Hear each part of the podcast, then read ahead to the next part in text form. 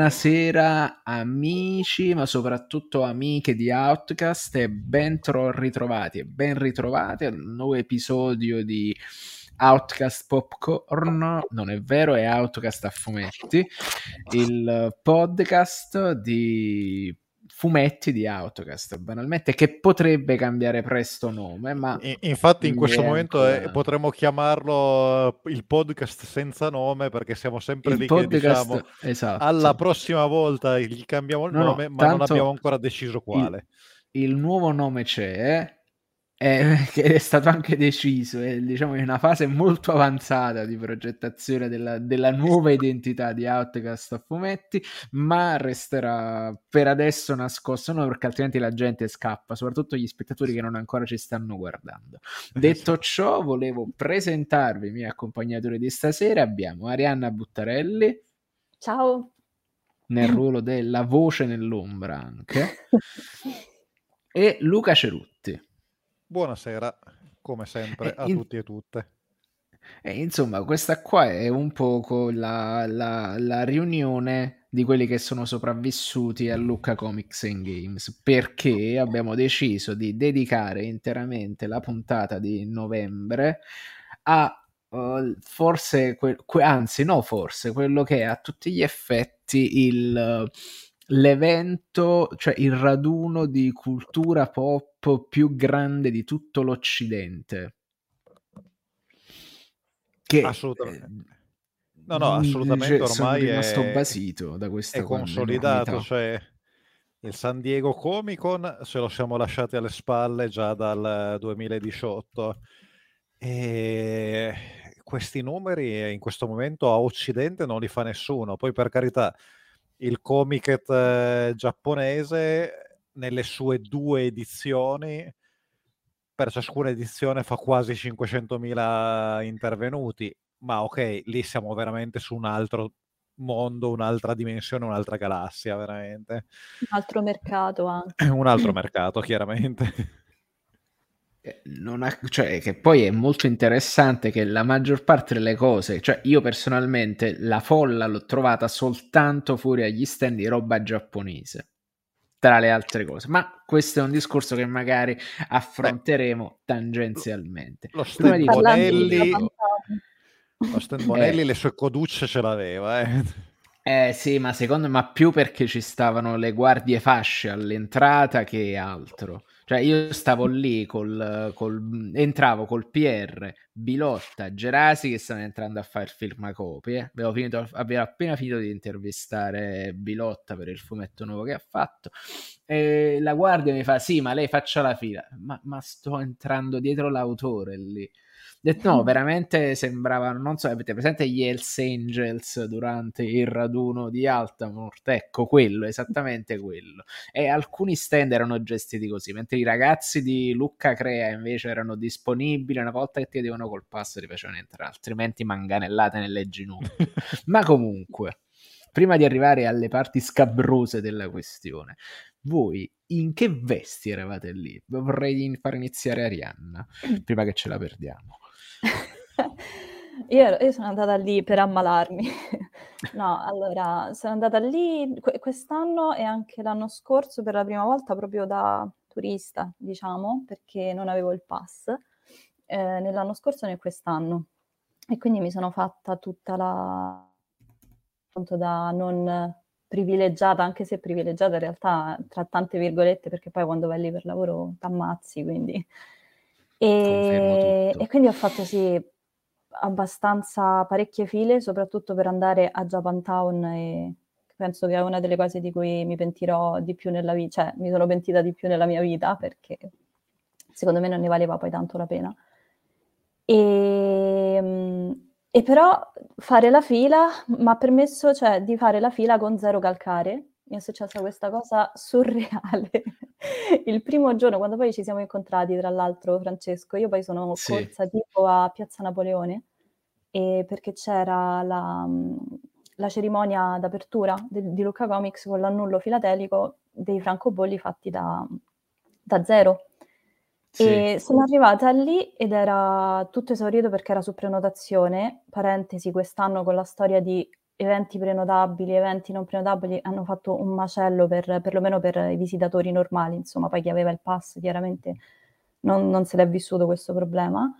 E insomma, fatto sta che me ne vado perché non riesco ad entrare lì, vado a fare la fila agli stand della Salda Press, insomma, dove c'è anche Bao, sì. eccetera.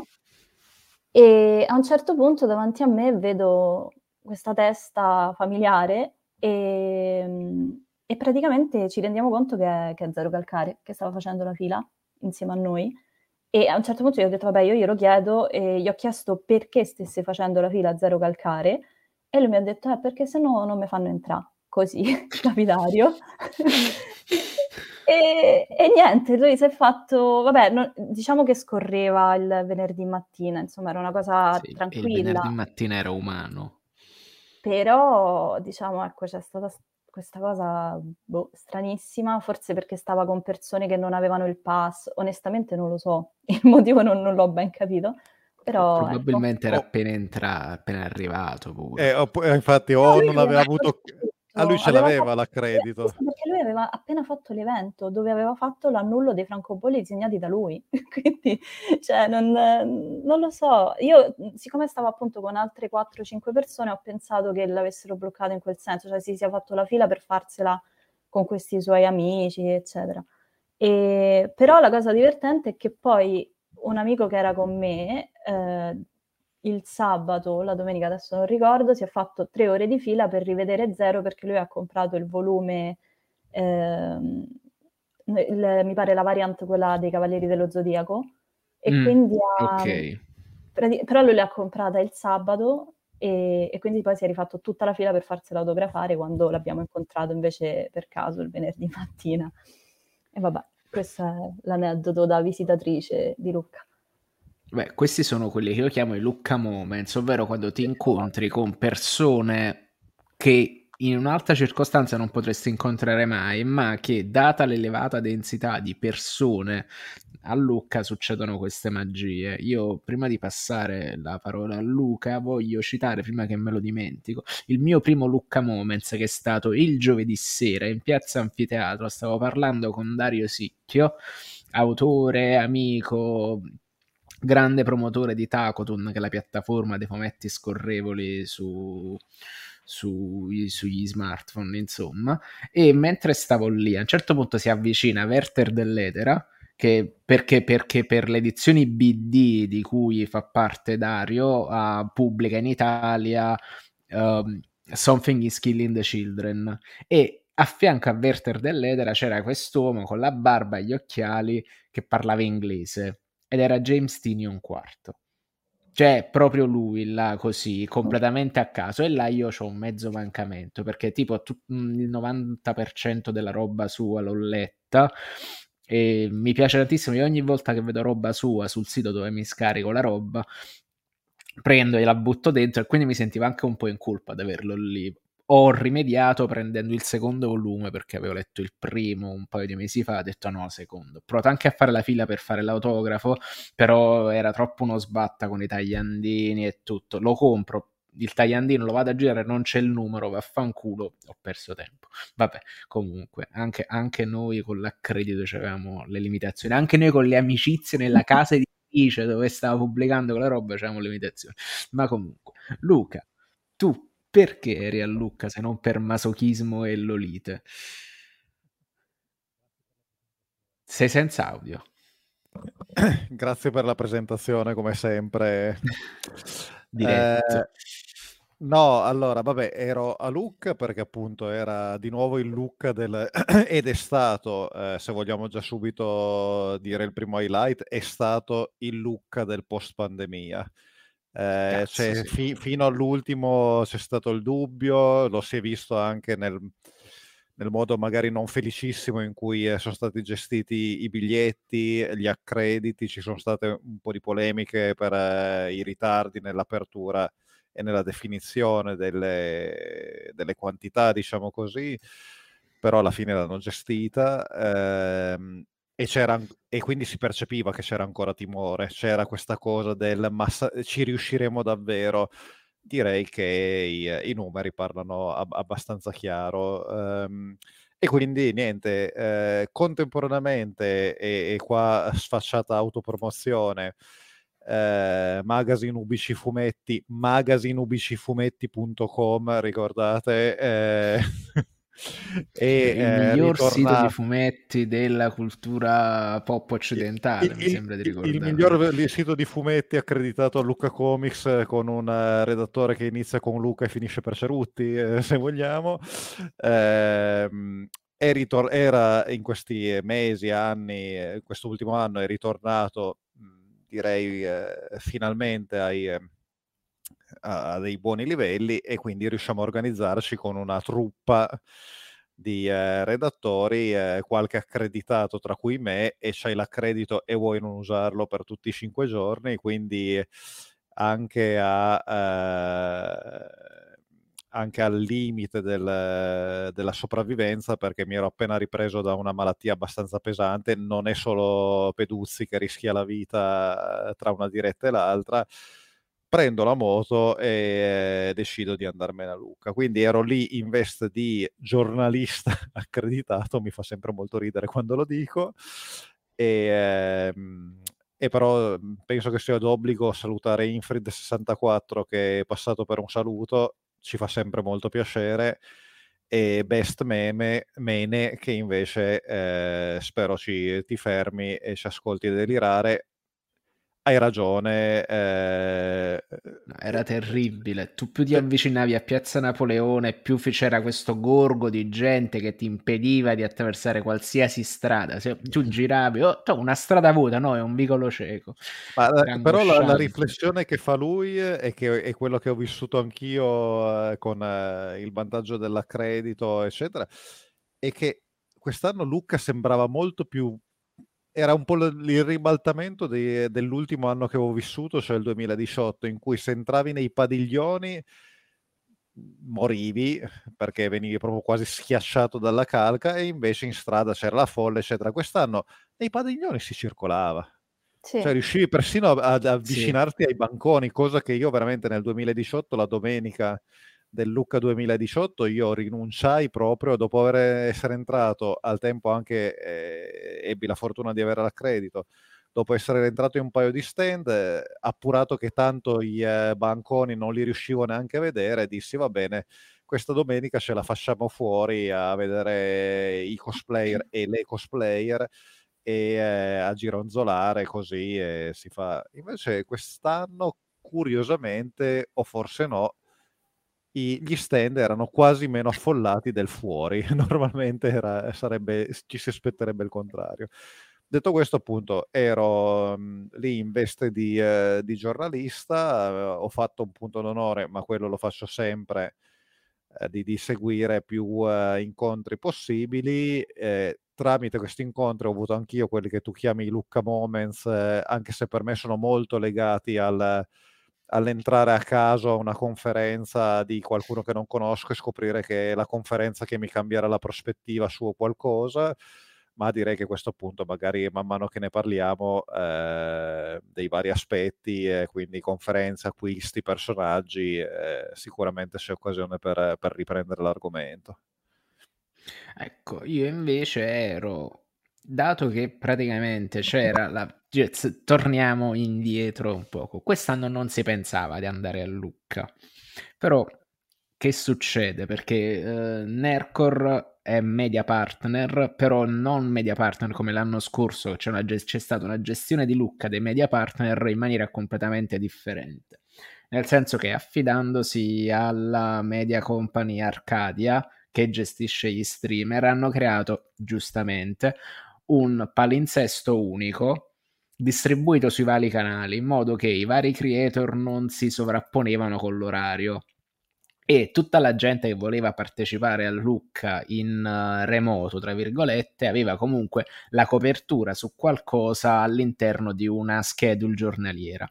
Di conseguenza Nercor era tra i media partner, avevamo le nostre tra, le, tra l'oretta e le tre orette di diretta al giorno, insomma, quindi abbastanza bene in questo posto bellissimo che era dietro la chiesa di San Francesco nei chiostri, che era la House of Creators bello, molto bello. Rispetto all'anno scorso è cambiato il cielo e la terra sotto quel profilo, perché i gabbiotti dello streaming avevano l'attrezzatura loro dentro, quindi non dovevamo girare con i computer in spalla, questa roba disumana di trascinarsi, sta tecnologia costosa e attaccarla e fare il posto, insomma, un lontano passato.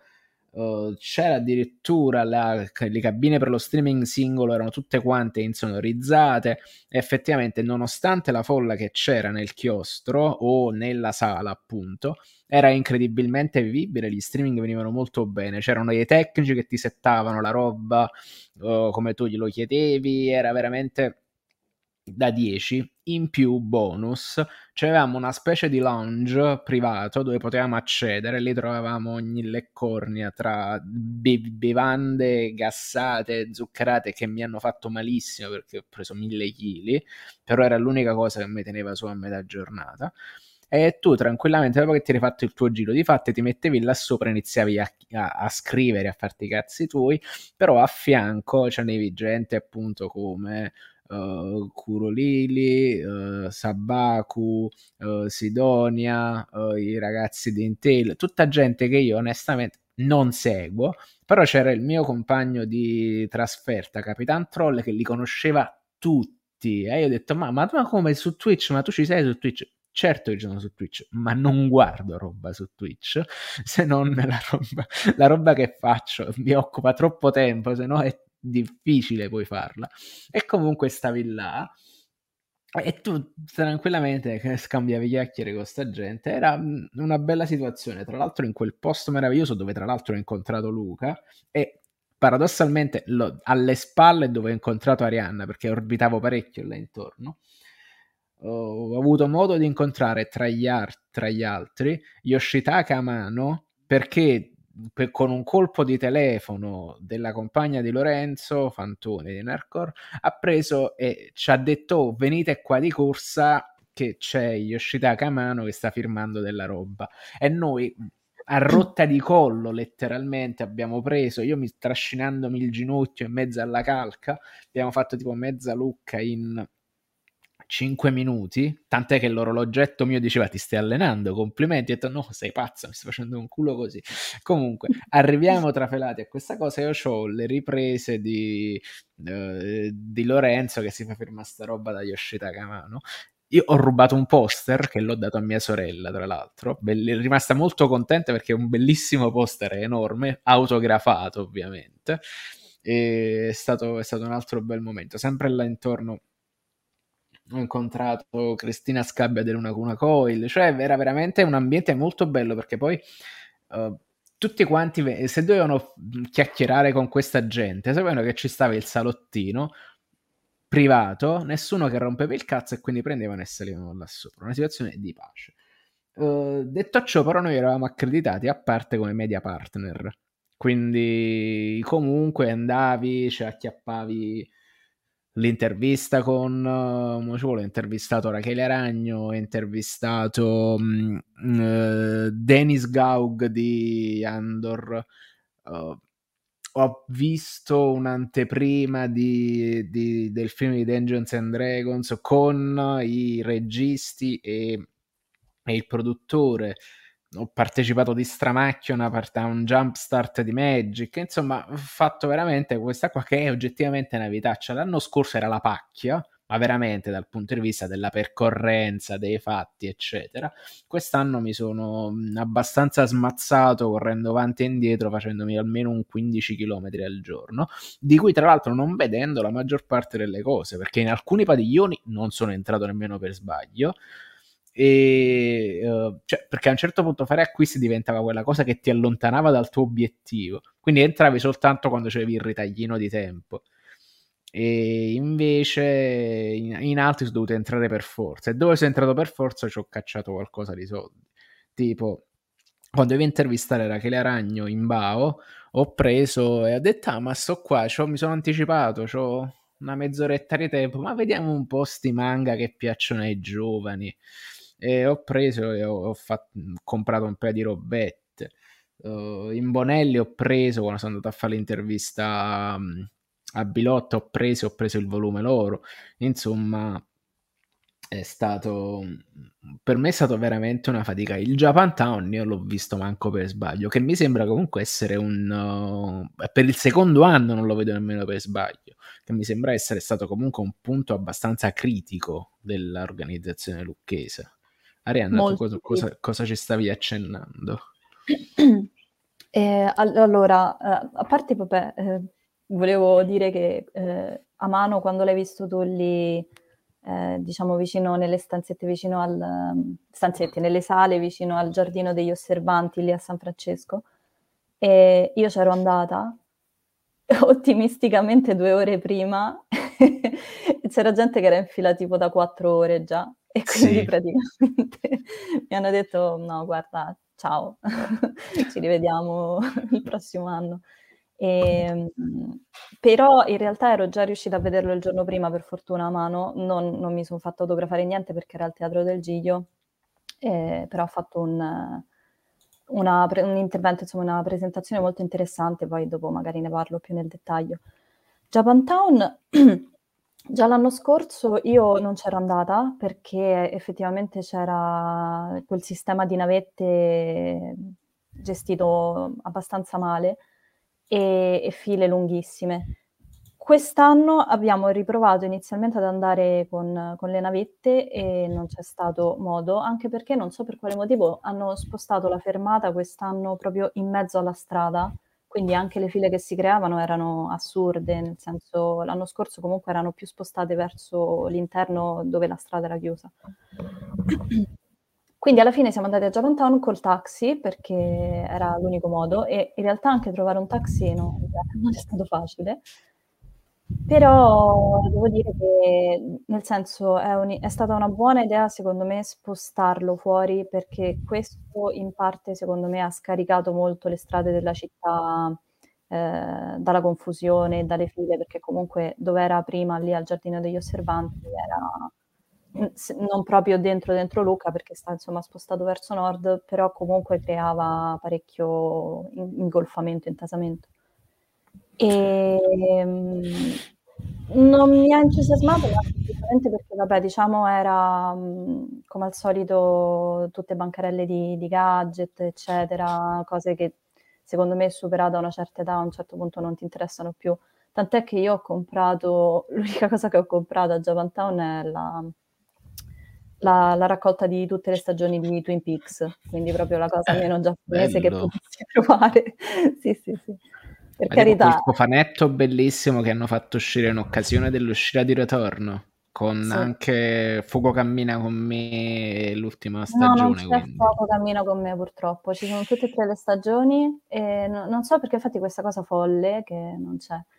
E, però siccome a me mancava la terza, ho detto vabbè, eh, le altre comunque avevo i DVD, eh, ho detto ricompro tutto in Blu-ray, stava a un buon prezzo e quindi ho, ho, comprato quella lì. Però ecco, insomma, la cosa meno giapponese di tutte. E poi c'era pubblicizzata, diciamo, questa casa di Lupin, che noi pensavamo chissà che allestimento fosse, ma in realtà era semplicemente un, un cubicolo con dei, con dei quadri eh, anche carini per carità, insomma, a tema Lupin e poi sostanzialmente mobili di Ikea e, e, qualche oggettino così, 2500 parcheggiate lì vicino. Però ecco, insomma, questa è stata Japantown. Alla fine siamo stati, credo, ma meno di due ore in realtà. Cioè, ci è voluto più tempo per decidere e aspettare il taxi e spostarsi, fra un po' insomma che il tempo che abbiamo passato effettivamente lì. Però secondo me è, non è un'idea sbagliata, insomma, spostarla perché in un certo senso è come se fosse una fiera a sé, perché il padiglione è effettivamente gigantesco, perché comunque è il vecchio polo fiere dove facevano Lucca eh, tanti anni fa. E la gente ci va, c'è tantissima gente e quindi insomma un po' smaltisce appunto il traffico de- delle persone, delle macchine, eccetera. quindi non ci tornerò mai più, credo però apprezzo la scelta di, di, di, di spostarla fuori. S- eh, sì, però appunto probabilmente la, la posizione è proprio... Cioè ci sono stato anch'io ed ero in moto e comunque persino raggiungerlo in moto è stato un'impresa perché alla fine la maggior parte della gente si è arresa all'evidenza che arrivarci con i mezzi eh, non è mm, facilissimo, per cui c'era un sacco di gente che si muoveva a piedi su una strada abbastanza stretta, eh, utilizzando un cavalcavia sull'autostrada che ha due corsie a malapena. Eh, quindi eh, le navette non riuscivano a passare, era un disastro e poi per chi era riuscito ad arrivarci in macchina, i parcheggi erano insufficienti, quindi le macchine parcheggiate lungo la strada, in linea generale metterlo così lontano dalla, da Luca Comics eh, non, non, può funzionare. Cioè, veramente anch'io, ed ero in moto, dico, vabbè, ma la, prossimo, la prossima volta non ci vengo neanche. E ripeto, io ero in moto, cioè avevo un vantaggio di mobilità eh, consistente, ma per quello che offre e eh, cioè sicuramente appunto aveva l'attrattiva per i cosplayer perché c'era il palco e tutto, però secondo me questo si può gestire anche in, eh, in spazi più vicini alla, alla città, ehm, così delocalizzato quel, quel polo fiere non, non, è felicissimo, diciamo così, e le strade di accesso sono tutte piccole, cioè non stai parlando di una cosa facile da raggiungere. Sì, per quello cui... è vero. Tra l'altro, una cosa effettivamente che mi ha fatto venire in mente, che ci avevo pensato lo scorso anno, fortunatamente non l'abbiamo fatto quest'anno, era di raggiungerla a piedi, no? Ed effettivamente poi andandoci co- col taxi abbiamo visto che la strada è veramente molto brutta anche per, per farla a piedi perché stai, cammini letteralmente in mezzo alla strada col traffico che c'è, quindi non è, non è facilmente praticabile come, come soluzione pure quella di andare a piedi. Questo è vero. E ehm, una cosa carina che c'era, adesso mi è venuta in mente, eh, hanno spostato diciamo tutti i cosplayer, la, l'associazione quella dell'Umbrella, e avevano ah. fatto tutta... Mm, mm. E per la prima volta hanno fatto una cosa, diciamo, che mh, mm, sono riuscita a, a, seguire bene, diciamo, hanno allestito tutta una stanza a tema, eh, tutta una sala a tema Resident Evil, con la nebbia che si diradava e c'era il classico autobus eh, con le macchie di sangue sui finestrini, eh, i, i militari, lo zombie nella gabbia, insomma, hanno diciamo, avevano tutta quest'area dedicata, poi vabbè, facevano anche parecchia confusione, in realtà sparavano. E... Classico, se non fa confusione l'ombrella non c'è. e infatti c'era l'elicottero quest'anno. Quelli c'era pensavano fosse la protezione civile, ma in realtà erano i cosplay dell'ombrella che hanno esagerato. No, beh, comunque mm, io, io, quando ero in fila c'era una signora con un bambino molto piccolo, in effetti, che questi che sparavano si era tipo spaventato, piangeva perché non capiva cosa stava succedendo. Però ecco, nonostante diciamo il caos, la, secondo me anche il loro allestimento là dentro aveva un po' più senso rispetto forse a quello de, degli anni passati in giro, magari sopra le mura dove si mettevano, insomma. Ecco, hai detto un altro posto in cui io sono passato una volta per sbaglio, ho visto il casino e ho detto no, no, non ce la faccio. Me l'ha fatto questo, il posto in cui non sono andato meno per sbaglio, ovvero sopra le mura, il Japantown e nella sezione videogiochi. Cioè, proprio posti in cui hai detto no, Maria, io esco sono stato troppo per i miei gusti anche in Carducci, che era dove facevano i giochi, dove c'era la sede dei giochi da tavolo e dell'editoria fantasy. Quindi due cose che sostanzialmente di solito tocco con un bastone. Che, quindi mentre giravo in questo triangolo, mentre aspettavo l'inizio di questo torneo di Magic, giravo avanti e indietro, così vedevo Fanucci davanti, porca miseria quanto fanno schifo tutte queste edizioni Fanucci, tutte ammucchiate una davanti all'altra. A fianco c'erano quelle della società tolkieniana che ti volevano insegnare l'elfico. Ho detto no, no grazie. E quindi era tutto così. Poi c'era Lì, per esempio, Hasbro stava in forza perché aveva fatto una, tutto il blocco centrale era dedicato a HeroQuest con le varie stanze come, le come sono le stanze di HeroQuest. Cioè, sembra che ci abbiano puntato veramente tanto su questo HeroQuest. Anche se io mo ci vuole, giochi da tavolo, amici, società, non c'è niente qua. Quindi non, non, sono tutte cose che, di cui ho una percezione abbastanza uh, labile. Luca, tu invece la cosa che non hai visitato, qual è stata? Mm, l'elenco è abbastanza... Allora, sicuramente non sono riuscito ad andare allo stand Bandai più che altro le cose che ho fatto di fretta eh, sono molteplici, tipo gli stand Star Comics, eh, soprattutto quello dedicato, ecco, quello che non sono riuscito a visitare, nonostante l'accredito, però ho detto veramente lì ci stanno entrando già mille, mila persone, era lo stand di One Piece Red a fianco dello stand della Star Comics. Allo stand della Star Comics sono entrato e sono, sono entrato per vedere se si riusciva ancora ad avere un posto al workshop con eh, Norihiro Yagi, c'erano due appuntamenti eh, il sabato e la domenica, tutti e due sold out. Tra l'altro lì di nuovo un piccolo rimprovero, eh, eh, cioè anche se sei la Star Comics, se comunque vai a Lucca, le prenotazioni per i tuoi incontri gestiscili tramite l'organizzazione del Lucca Comics non avere il tuo canale per gestire le prenotazioni degli incontri che hai aperto settimane prima senza che si sapesse effettivamente troppo. Comunque fatto sta che lì vengo a scoprire che eh, si prenotava non tramite l'ufficio stampa del, del, Luca Comics, ma tramite la Star Comics e loro avevano già praticamente prenotato tutti, eh, tutti i posti. Un pochettino quello mi è dispiaciuto anche perché eh, Norihiro Yagi è comunque un autore che apprezzo parecchio. E vabbè, che tu, però... ricord- ricordami cosa ha fatto. Claymore. Claymore. Ah, ah eh, è, è certo e, quindi, è certo. Cioè, abbiamo fatto un podcast, eh, un, po- un, po- un, podcast eh, fumetti in cui vi ho tenuti più di mezz'ora a parlarne. Direi che e niente, è un po' un peccato, però mhmm, lì uno potrebbe dire è colpa anche tua che non ti informi, eh, però appunto... Non, Ma guarda, in realtà non è proprio, proprio colpa tua, perché io sono entrato accreditato ad alcuni eventi e comunque hanno degli accrediti che sono stati particolarmente randomici, ognuno in un modo diverso. Io mi sono sparato all'anteprima di Dampir, parte stavo entrando dalla fila dei plebei, quindi in fila tre ore là, quindi mi sono perso tutto quanto il red carpet, ma vabbè. Arrivo là sul red carpet per entrare, guarda, accreditati, il pass, eccetera. La mail a chi l'avete mandata? C'era la mail di Lorenzo, c'era la mail di Capitan Troll, non c'era la mia. Quindi ho detto no, allora aspetta un attimo, guarda, apro il cellulare, la mail l'ho mandata a questi, che devo fare? Vabbè, l'hai mandata a questi, hanno fatto un casino, sì, non ti preoccupare, dici che ti mando io. Ho detto grazie, grazie.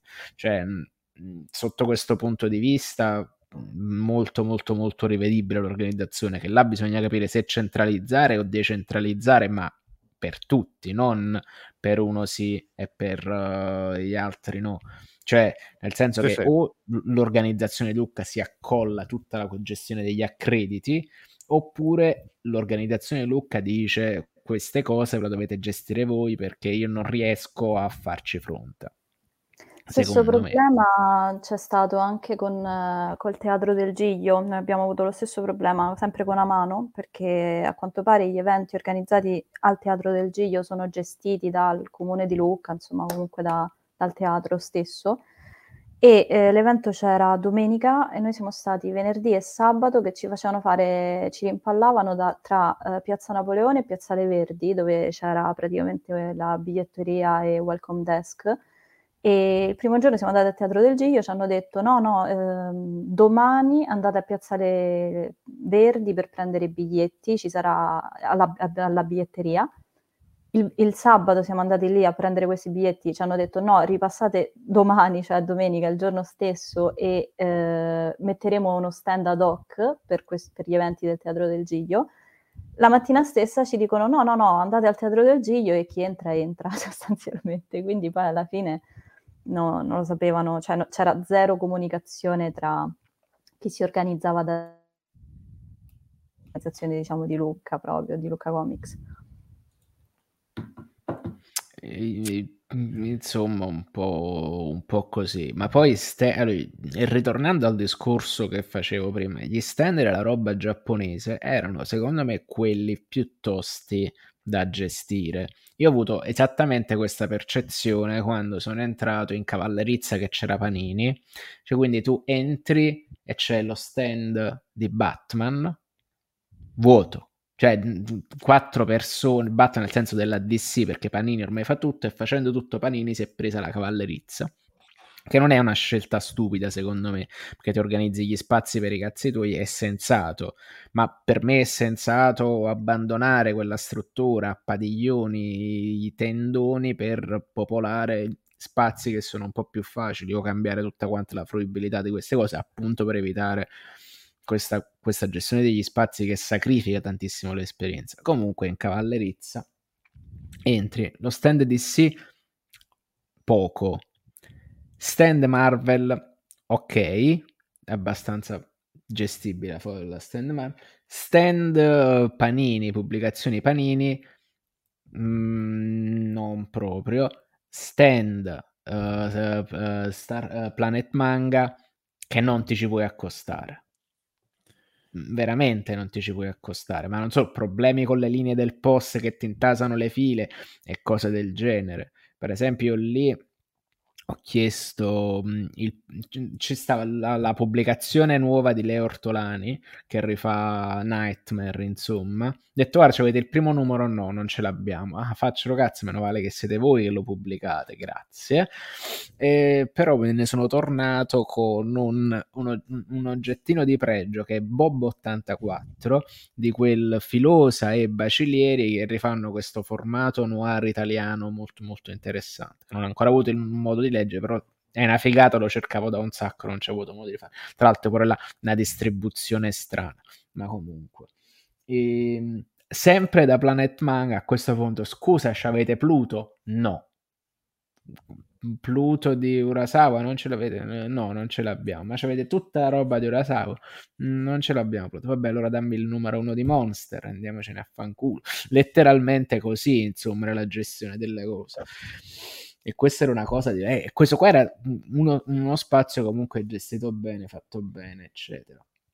Napoleone era, era l'inferno, secondo me comunque perché quando sono andato a intervistare Rachele Ragno c'era la fila per Zero Calcare, quindi chiedo all'APR di Bao, che saluto, e faccio, senti ma posso mettere a fare qualche foto? Eh sì sì, non ti preoccupare, scavalca la fila, l'ha detto così, ma per scavalcarle quelle file pure ce n'è voluto il bello e il buono e soprattutto far capire che non avevi intenzione di rubare il posto a qualcuno, era era, era, impegnativo, era così. Mentre invece posti in cui si stava bene erano le mostre e alcuni panel, secondo me. Tipo, Arianna, il, quello che abbiamo visto insieme, secondo me è stato molto, molto bello. Sì, Soliani sì. che presentava il nuovo Mario Rabbit. È stato molto interessante, sì, anche perché comunque Sarà che era la mattina del primo giorno, quindi era abbastanza fresca e riposata e quindi sì, sì, sì, l'ho l'ho apprezzato molto. Ehm, l'unica cosa io lì pure a un certo punto sono dovuta un attimo uscire perché mi è arrivata una chiamata che non dovevo per forza rispondere e quindi mi sono persa un po' una parte, ehm, penso centrale a un certo punto. Ehm, però no, sì Soliani è sempre anche molto piacevole come persona, oltre a essere molto interessante quello che, che racconta. Luca, invece tu panel fighi, hai detto panel che ti cambiano la vita. Ma eh, allora, panel ce n'era come al solito la selezione, anche perché appunto, come si è detto prima, ormai è diventato l'evento di cultura pop con più intervenuti eh, dell'Occidente, quindi è da tempo che un circolo virtuoso che si autoalimenta, arrivano personaggi interessanti, per cui eh, sicuramente eh, becco, cioè vado al panel di ehm, eh, John Romita Jr., all'incontro con la stampa, vado a quello di Atsushi Kubo eh, di eh, Soul Eater e Fire Force. Lo sai che probabilmente uno di quelli che ho incontrato la sera prima che girava per Lucca con questa crew di giapponesi e ho detto ma chi saranno questi simpatici individui? Probabilmente erano loro. E quasi sicuramente, soprattutto se era uno un po' mediamente alto con la faccia sciupata, magrolino, sì. era, era, lui. Sì. Ehm, e poi è appunto quello con l'incontro con la stampa di eh, Yoshitaka Amano ehm, e eh, ehm, poi vabbè, e poi invece i panel aperti al pubblico sono andato a quello di Nagabe, di Girl, of, Girl from the Other Side, e soprattutto quello che, quindi parto da quello che mi ha cambiato la vita, poi possiamo approfondire anche come sono stati eh, divertenti e, e, come hanno chi- confermato invece alcune mie. Ah, poi c'è stata la, l'inaugurazione della mostra per, eh, di, di, Alfredo Castelli, eh, con eh, lui presente, nonostante appunto i, i, problemi di salute, e poi eh, appunto vari incontri invece aperti a tutto il pubblico, tra cui quello che ho trovato, che sono andato perché sapevo che sarebbe stato interessante, ma non mi immaginavo così tanto, anche se non si è quasi parlato di fumetti era eh, l'incontro eh, titolato, titolo che è stato subito smontato dalle intervenute, eh, era intitolato Erotismo al femminile e partecipavano nel... Eh, appunto le partecipanti avrebbero dovuto essere Mirka Andolfo, eh, Fumetti Brutti e eh, qualcuno dal collettivo Moleste che tra l'altro sì. Luca sono state premiate e, e, eccetera c'era eh, Davide Costa che è un amico nel collettivo Moleste, tra l'altro, Mirko, che ha contribuito eh... a scrivere un bel, un, uno dei racconti della raccolta che è stata premiata. Bello.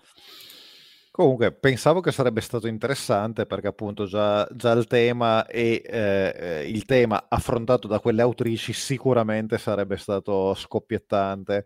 Poi eh, la cosa che è stata, cioè da una parte dispiaciuto, dall'altra non penso che comunque sarebbe potuto venire meglio di così, Mirka Andolfo non riesce a esserci, quindi eh, tengono la scena eh, fondamentalmente fumetti brutti e due ragazze del, del collettivo Moleste ed è stato un incontro veramente divertente in cui non si è parlato quasi di fumetti se non uh, di sbieco, ma c'è stata soprattutto Iole, fumetti brutti che eh, nonostante sia un, uh, un figurino un, semi-anoressico aveva una carica, un, una garra uh, senza senza limiti, proprio quasi inarrestabile, e ha chiarito, ha detto una marea di cose che eh, in parte condividevo e altre che mi hanno anche fatto riflettere su alcune cose, tant'è che io, essendo un vecchio, eh, finora ero in imbarazzo a usare la Shoah e adesso, dopo quell'incontro, penso che cercherò di usarla e spero verrò perdonato se a volte distinto non, non riesco ancora a usarla e solo perché sono appunto di, di, di un'altra epoca, diciamo così. Sì, eh, è un eh, problema so... che, che, condivido perché diciamo, da io, da quando, cioè io ci provo tantissimo e quello che mi aiuta nel mio caso è la cadenza napoletana e il troncamento sulle finali, perché altrimenti è, è, scomodo. Però la questione è che ci vuole. Le mie scuole elementari sono state fatte con particolare rigore, attenzione alla grammatica, ai verbi, al lessico, che è una cosa che pare si rifletta molto nel mio modo di parlare di esprimermi e, ma, ma è una cosa che mi sono portato per tantissimo tempo, al, fino anche al liceo, per come parlavo, e di conseguenza proprio le desinenze, le cose sono tutte la, la concordanza, sono cose appunto di un'educazione che già io ricevevo quasi per sbaglio do, come, come residuato bellico di un'epoca passata, insomma specialmente al sud, eccetera, eccetera. Però mi è rimasto.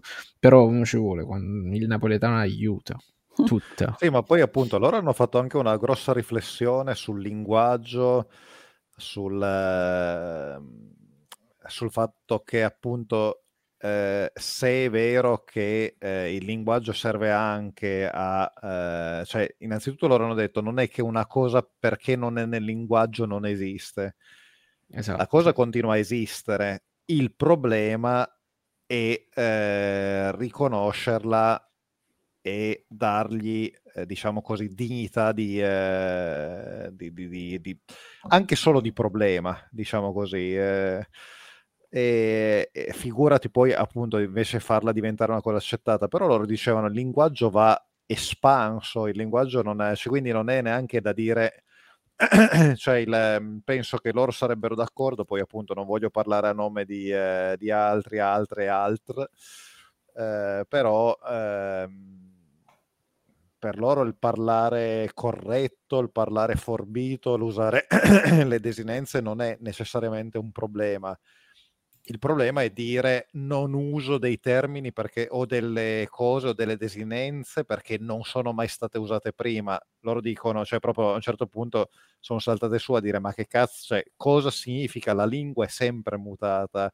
Addirittura esatto. è stata citata una frase che ho trovato geniale nella sua concisione di un penso fosse un professore di, di eh, adesso non mi ricordo se semiotica di, di eh, di Iole, di Fumetti Brutti, che diceva la lingua, eh, il parlante ha sempre ragione, è interessante come è formulata, quando la lingua è viva. Cioè, io poi sono rimasto a interrogarmi su cosa significava questa frase che sembra quasi dittatoriale, il parlante ha sempre ragione. No, in realtà il parlante ha sempre ragione. Cosa significa avere ragione? Esprimi qualcosa di mh, vero, reale, eh, ragionevole a patto che la lingua sia viva, una lingua morta, una lingua fossilizzata, una lingua che non evolve con la società non ti permette di avere ragione, perché non hai più gli strumenti per esprimere la ragione, per esprimere il... È una frase che ho trovato nella sua concisione e nel suo essere ambigua, perché dire avere sempre ragione viene quasi percepita come una cosa dittatoriale, ma in realtà è espressa come un dato di fatto.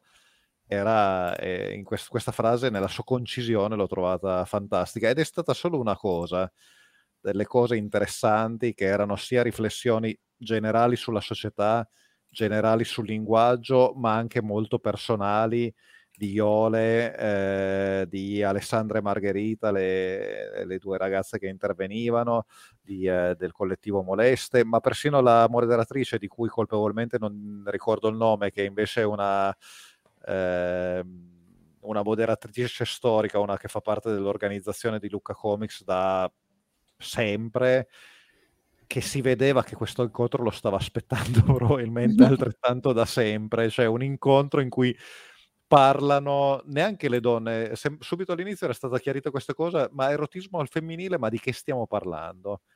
Che i generi si sono moltiplicati, quindi non esiste neanche più l'erotismo al femminile eh, il contrapposto chiaramente all'erotismo al maschile. Cioè la stessa definizione, esiste l'erotismo, esiste l'erotismo disegnato, ma eh, hanno, ci hanno, ten- hanno, tenuto a dire ma noi siamo assolutamente contrari sia ai maschilisti che alle femministe, eh, non so come definirle, integraliste, che so, erano arrivate a parlare nel, e a dire di autrici come la Mir Candolfo o anche come oh signor eh, Elena Mirulla che fanno questi personaggi eh, femminili che uno de- definirebbe super eh, sexy, super sessualizzati super esatto. sessualizzati stavo per dire super sessificati fortunatamente mi sono sfermato perché un neurone si è svegliato e ha detto no guarda che stai sbagliando. Eh, super sessualizzati dicendo questo è erotismo maschilista.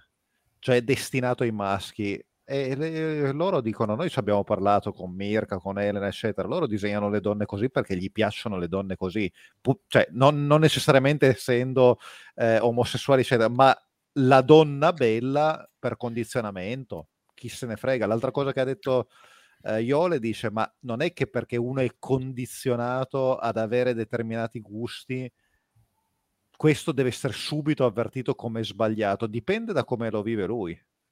Esatto. O lei, o, o, se la vivi come una costrizione è un problema. Se è una cosa invece... che ti causa infelicità, che non ti fa, eh, scusate il termine un po' godere, è chiaro che è sbagliato.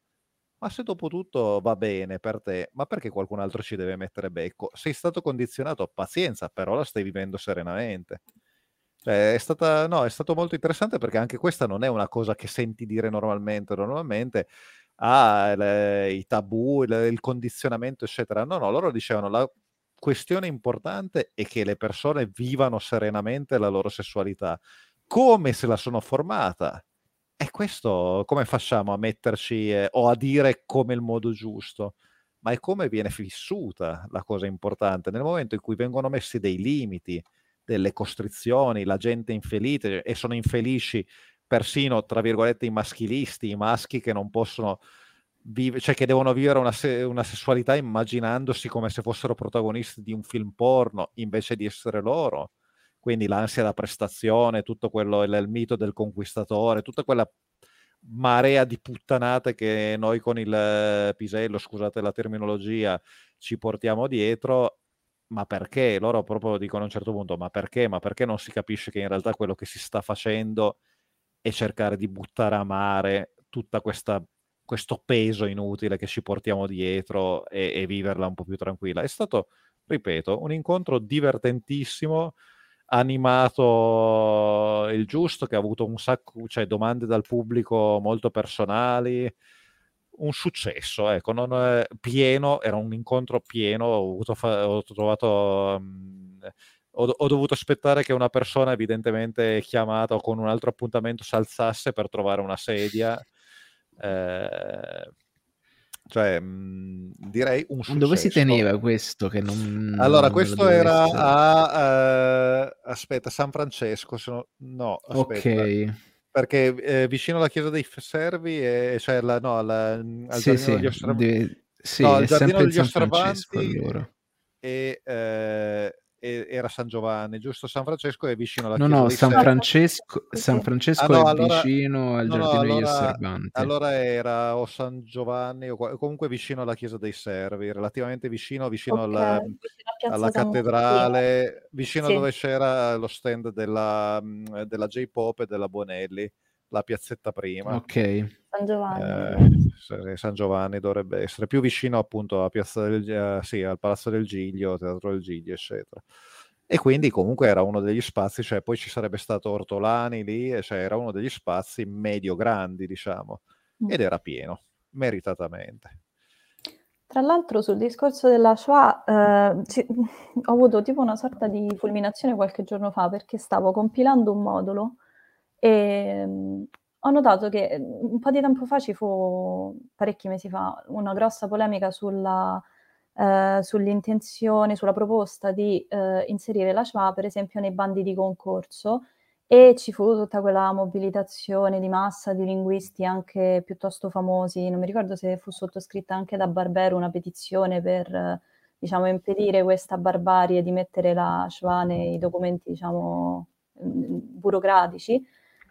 E l'altro giorno io stavo compilando un modulo ed effettivamente mi sono resa conto che in tutti i moduli noi già usiamo una doppia forma, cioè una forma diciamo binaria, perché noi usiamo io sottoscritto barra A e, ed è chiaramente non è una, un modo elegante di scrivere, non è una cosa che puoi usare nel parlato, non è una cosa che useresti in, una, in un linguaggio letterario, però è una cosa La barra che... è molto peggio della schwa, secondo esatto, me. è orrenda, però nessuno si è mai fatto problemi perché quello è un testo eh, è un modulo, quindi è un testo che ha una funzione eh, non appunto letteraria, quindi serve comunque, c'è una funzione pratica, no? è un materiale burocratico.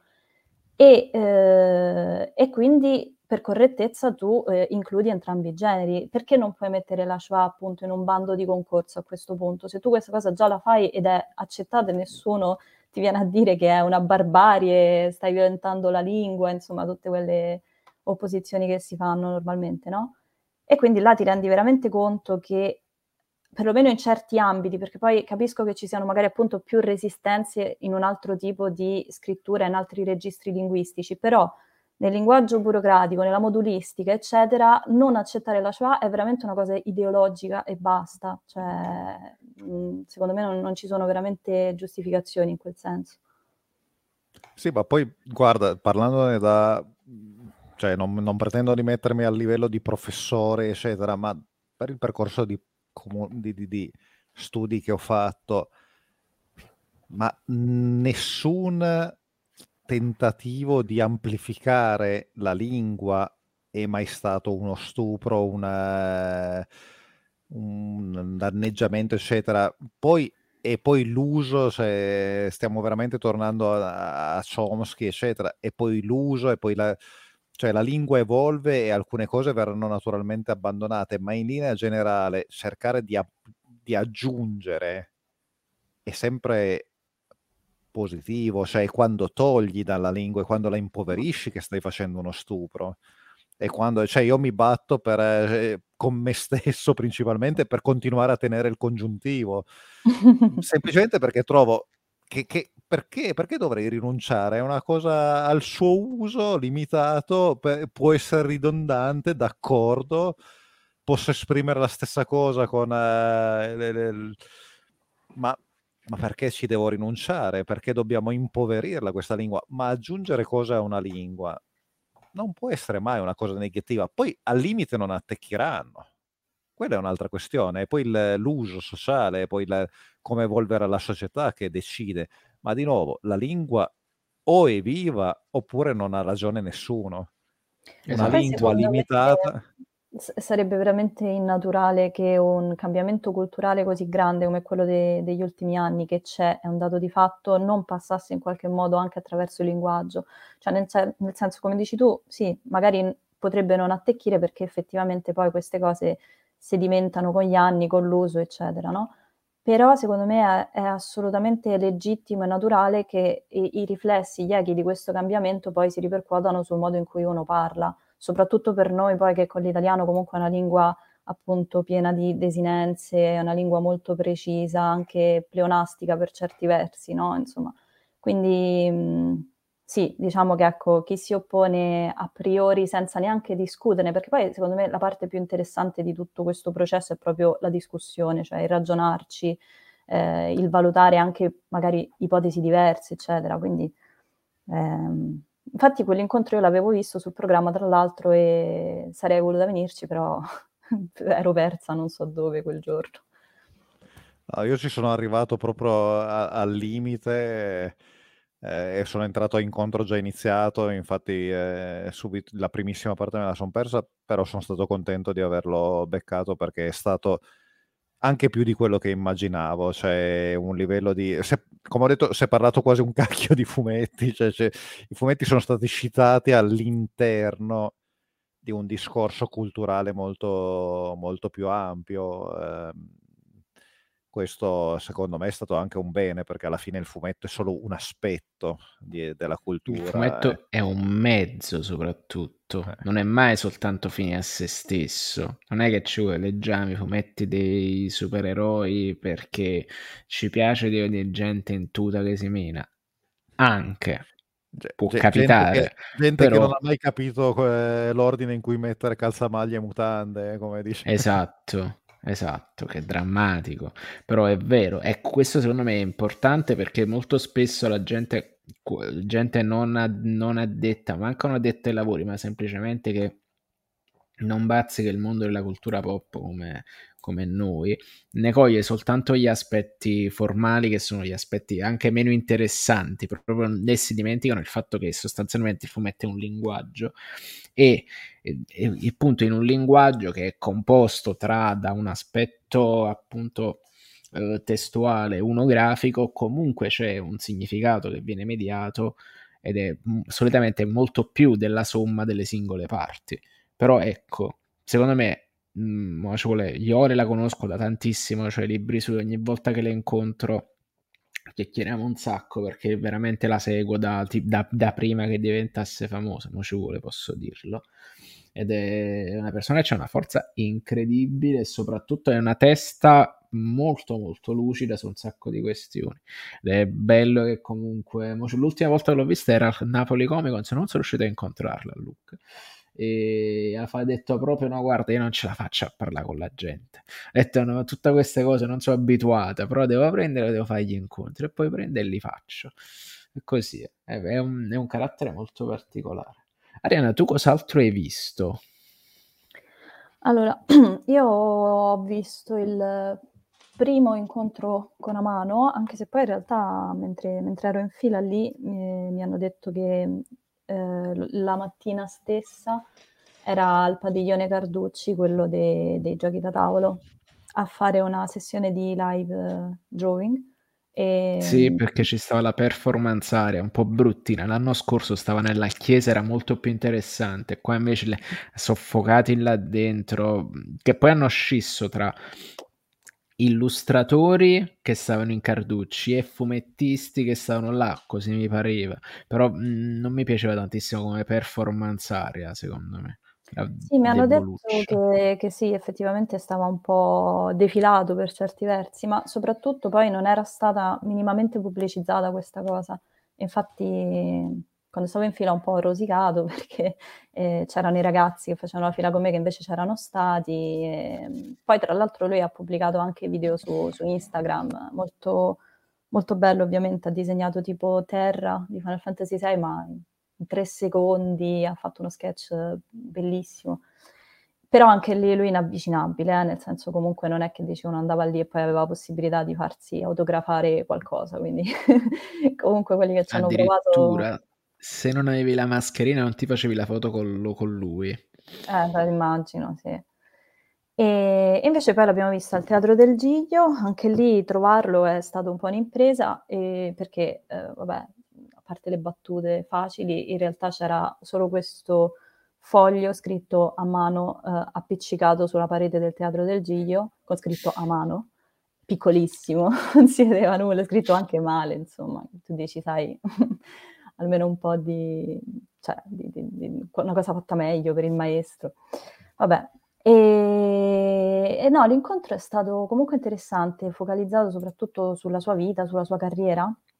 Eh, nonostante si chiamasse la fantasia finale, qualcosa del genere, io credo fosse incentrato su Final Fantasy, ma di Final Fantasy secondo me è, è l'aspetto, diciamo, è il lavoro di cui ha parlato meno e um, ha percorso un po' tutta, tutte le varie tappe significative della sua vita. Eh, ha percorso un po' tutta, tutte le varie tappe significative. Tipo, eh, un ritorno della mia voce. E, um, partendo, insomma, lui da, da, molto piccolo, lui è nato a uh, Shizuoka, mi sembra, e um, da piccolo, a 15 anni, praticamente è, è partito e è andato a Tokyo eh, nella sede della Tatsunoko con un suo amico portando i suoi, i suoi lavori per farli vedere al, eh, a Tatsuo Yoshida, che è il fondatore di, di Tatsunoko. E, e, praticamente Yoshida lo, lo, assunse a 15 anni, così, gli disse tu adesso lavori per me, quindi una, una, cosa tra la gratificazione e lo sfruttamento minorile, perché insomma era veramente molto piccolo, nonostante fossero eh, a mano è del 52, quindi 1967. Nel 67, quindi insomma penso, non so quali fossero era... le leggi sul lavoro in Giappone all'epoca. Dice, diciamo che erano opinabili, mettiamola così. Eh. Penso esatto. che è, è il, se, vo, se, vogliamo, il, eh, a mano è quasi un è quasi un coetaneo di eh, Asa Asada di Asadora, quindi uno prende Asadora e vede com'era il Giappone nel 1967. cioè... Sì, e poi se pensi che lui comunque racconta che eh, c'era questa stanzetta segreta di Tatsunoko dove sostanzialmente lui veniva rinchiuso e non poteva entrare nessun altro ed era questa stanza vicino all'ufficio di, di Yoshida, di Tatsuo Yoshida, eh, quindi lui diceva io stavo là dentro che disegnavo e siccome avevo la, la, stanza vicino a quella del presidente ero terrorizzato all'idea che il presidente entrasse in qualunque momento e mi beccasse che stavo cazzeggiando praticamente. E, tant'è che a un certo punto scappò anche, scappò in un modo che è un po' memoria anche di... Eh, mi ha fatto pensare un po' a tutta la storia assurda di Hideo Azuma, Uh, che l'autore di Pollon, che praticamente per ben due volte lui è letteralmente scappato dalla casa editrice e si è dato al, all'accattonaggio, è diventato un barbone, ha vissuto eh, nei parchi di stenti, insomma ci ha scritto anche un bellissimo manga su, su questa sua esperienza da, da, barbone per non morire di, di caroshi, di, di, di morte da troppo lavoro. No, no, di morte da troppo lavoro. Morte da troppo lavoro. Sì, sì, sì, cioè, diciamo, la vita del mangaka, ma anche appunto dell'animatore, ecco, era, era questo, cioè vai in, uffi- in ufficio, insomma, in, eh, nel caso di Amano vai nella stanzetta segreta della Tatsunoko e stai lì dove tengono i bambini a disegnare. a disegnare. Però diciamo che mh, lui comunque ha aveva un bel legame col presidente di Tatsunoko. Mm, lui racconta che comunque quando poi morì, ne- alla fine degli anni 70, pochi anni dopo Amano decise di andarsene da Tatsunoko e, mm, e si mise a fare il freelance a quel punto. E eh, tra l'altro la prima mostra a New York che gli dedicarono, che si chiama tipo uh, Think Like a Mano, se non sbaglio, sì, la dedicò, la fece proprio in memoria di Tatsuo Yoshida, e, um, perché comunque al di là diciamo della severità sul lavoro, nel senso comunque sull'impegno molto stringente di dover lavorare tutte quelle ore in quelle condizioni lì, come mentore, come maestro comunque eh, Amano dice che aveva un modo di insegnare le cose molto particolare, nel senso che lui non gli insegnava, non, ha, non gli ha dato un metodo, piuttosto a posteriori eh, gli correggeva alcuni difetti, alcune cose, però era dell'idea che comunque non bisognava formare eh, i disegnatori in un certo modo per lasciarli comunque liberi di esprimere la loro creatività, il che è un po' strano se ci pensi sul, se ci pensate insomma sul, sul fatto che comunque eh, gli studi d'animazione in Giappone hanno dei ritmi di lavoro serratissimi e sono delle vere e proprie catene di montaggio, quindi di solito ti aspetti che invece le cose vengano fatte con una certa eh, schematicità, diciamo che ci sia un eh. know-how che viene tramandato, che sicuramente c'è per carità, però insomma che siano molto metodici e che tutti debbano uniformarsi un po' a un certo modo di lavorare. Eh, invece, perlomeno stando a quello che ha detto Amano, Yoshida perlomeno era insomma uno che invece voleva far emergere le, le differenze, lo stile de, dei suoi disegnatori. Poi vabbè, insomma, quello di Amano in particolare di stile è, è assolutamente riconoscibile, quindi insomma ci aveva visto giusto. E un'altra cosa secondo me molto interessante, ehm, che diciamo, vedendo io perlomeno, ma penso anche un po' a tutti, anche diciamo soprattutto chi magari no, non si intende tantissimo di arte, se tu vedi le opere di Amano, pensi soprattutto, che ne so, come fonti di ispirazione all'Art Nouveau, pensi a Klimt, e quei colori, quell'opulenza, quei costumi così ricchi, eccetera. Però ha detto una cosa interessante, perché è chiaro che c'è quell'influenza lì, come c'è eh, l'influenza della pop art, di Andy Warhol e via dicendo, però eh, quella predominanza di colori che tu vedi nelle sue opere, tipo il giallo, l'oro, il rosso, ehm, da quello che dice lui, eh, quel gusto lì per quello stile visivo gli è avvenuto perché il padre era un artigiano e um, laccatore, e, um, quindi lui lacca- um, dipingeva il legno con, uh, utilizzando queste lacche cinesi e che hanno queste tonalità qui appunto del legno, dell'oro, del rosso e via dicendo. Quindi è una cosa, diciamo, ha avuto questo imprinting visivo da molto piccolo eh, e gli è rimasto e poi forse è quello che poi l'ha spinto in realtà ad apprezzare determinate correnti artistiche e magari non il contrario. E... Vai, vai.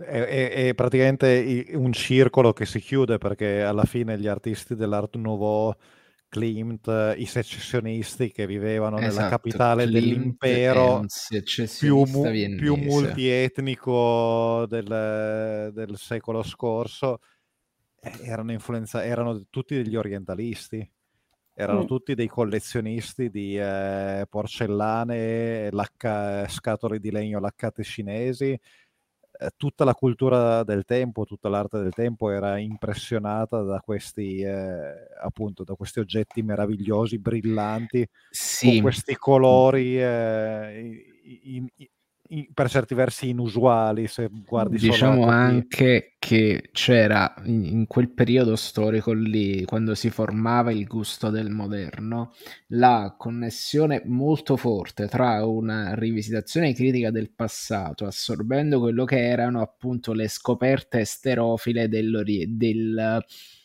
dell'appunto di un mondo che si andava scoprendo pian piano e di arte che venivano portate appunto nelle città più importanti e venivano appunto riscoperte per certi versi ad un pubblico che non, che non poteva conoscerle mai.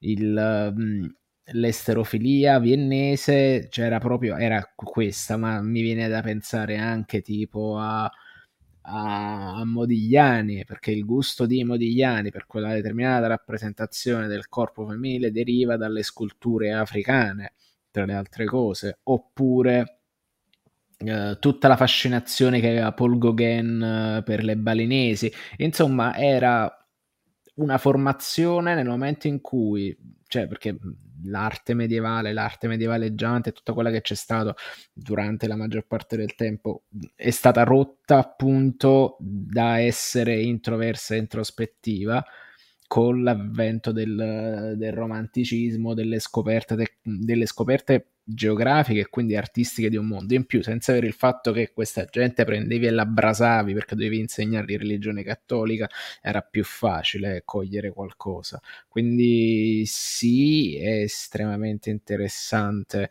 Poi il, il secessionismo viennese è un momento storico ultra affascinante perché eh, quello è, è, per un attimo che non siamo diventati tutti quanti secessionisti viennesi. Eh, quello, un, un, giro diverso della storia è piuttosto che il Bauhaus si diventava tutti quanti invece dei dei, dei dei bianchi del, del Uh, del, uh, dell'argento e del bianco si, i viennesi prendevano e andavano loro in America e diventavano tutti quanti viennesi pure noi è molto affascinante. Comunque scusami Luca quando sento parlare di secessionismo viennese mi, no ma figurati. eh, tu, tu conta che io qua da, non posso prendere la telecamera e girarlo ma la mia scrivania io dalla mia scrivania mi guardo il poster di Coloman Moser di Versacrum ovvero Bellissimo. la quinta esposizione dei secessionisti, cioè per me... Me lo ricordo cioè, su... quando l'hai preso, sì, me lo ricordo. Se succedeva il, il, tuo mondo, per me, anche per me era il, il mondo artistico ideale, quindi siamo perfettamente allineati. Eh, detto mm. questo, no, in realtà appunto, no, no, era solo una riflessione su questo, nel senso che è un, un ennesimo circolo che si chiude e dimostra che eh, appunto è sempre anche una questione di, eh, di, radici, anche un ragazzino di 15 anni che poi diventa, quest'anno Amano fa 70 anni, sono 55 sta anni. una bomba per essere un settantenne. È, sta, è una bomba, sono 55 anni di carriera, non sembra intenzionato a smettere ed è tutta carriera estremamente radicata. Una cosa io appunto alla conferenza stampa, devo ammettere che quasi sono invidioso perché la conferenza stampa è stato un pochettino più formale, se vogliamo così, nelle sue risposte.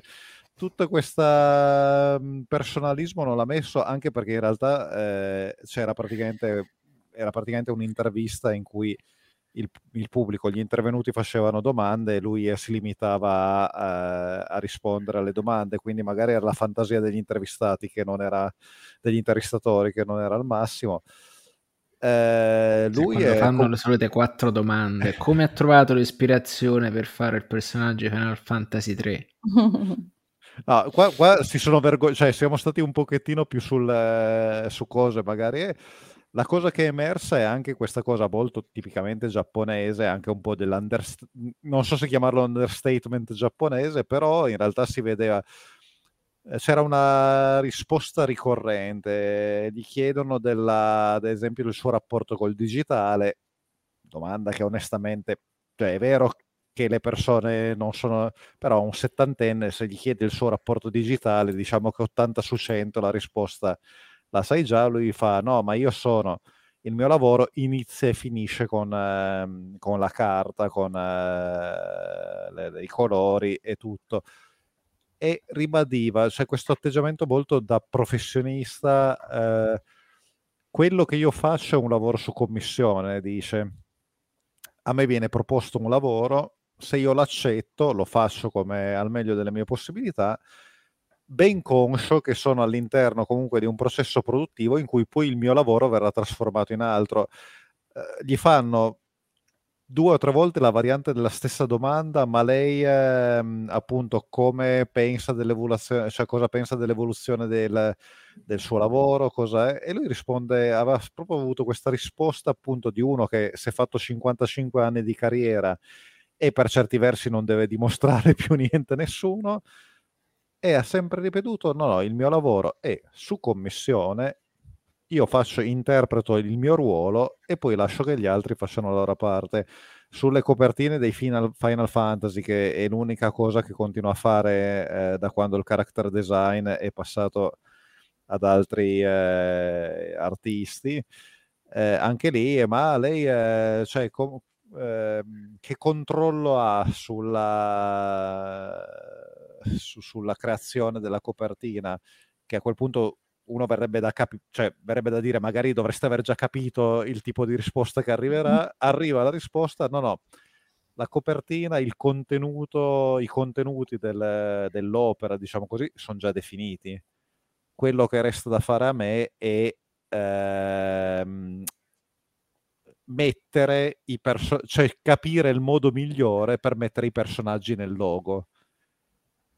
Stando a significare che quei personaggi sono già definiti, hanno già un loro contesto, una loro caratteristica, una, è già tutto definito, non sono io le, il, l'artista il, mm, eh, che arriva e trasforma l'opera, è, è, un lavoro tra virgolette di massa, diciamo così, e eh, che però lui interpreta e, e con, con appunto 55 anni di di professione e di capacità sulle, sulle spalle.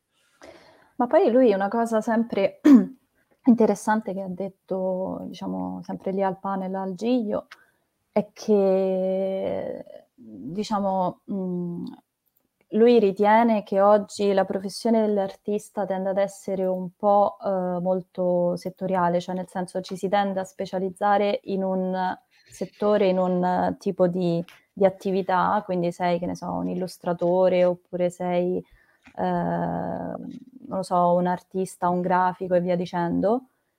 E questo però in qualche modo è limitante sul, um, su poi il tipo de, di influenze che arrivano in quello che fai, cioè nel senso lui eh, Amano in particolare ha veramente ha iniziato come animatore, poi ha cominciato a fare appunto l'illustratore e ehm, poi ha lavorato con i videogiochi, per esempio quando gli hanno chiesto perché fosse entrato, avesse cominciato a collaborare con Squaresoft all'epoca, lui disse ma non lo so perché in effetti a quell'epoca io avevo tantissimo lavoro, ero oberato di lavoro, però questa cosa dei videogiochi mi sembrava una cosa nuova, una cosa insolita e quindi ho voluto, eh, una cosa in cui mi sono voluto buttare. E eh, è una cosa che ha continuato a fare poi per tutta la vita perché diceva che comunque lui ha uh, allestito scenografie uh, per, per, il teatro Kabuki, um, ha lavorato appunto con Neil Gaiman uh, nel, nel, volume speciale di Sandman, che tra l'altro ho cercato, a Luca non l'ho trovato ovviamente, che è l'unico che non ho letto in pratica. E um, addirittura e questo aneddoto è stato molto divertente, quando lui andò uh, a New York nel 97 per questa mostra, um, appunto Think Like a Mano, uh, a New York stava girando, stavano girando un film uh, che si chiama New Rose Hotel di Abel Ferrara, mm-hmm. e, sì. um, che c'è anche Asia Argento, tra l'altro, compare in questo film, e volevano Toshiro Mifune, per, come attore. Avevano bisogno di un interprete giapponese perché è tratto da un racconto di William Gibson e quindi ha molte eh, influenze orientali, insomma ci sono molti personaggi asiatici. Volevano Toshiro Mifune che per qualche motivo eh, non era disponibile e, eh, e c'era Yustaka Mano a, a, New York che era lì per la sua mostra e ha anche vissuto insomma diversi, diversi mesi lì a New York proprio per immergersi in un contesto culturale diverso. E quindi lo dissero vabbè c'è un altro giapponese famoso in città, chiamiamo lui e lui fa questo ruolo dello scienziato pazzo che non parla ovviamente e, e compare in questo, in questo film, c'è un cameo in questo film qua.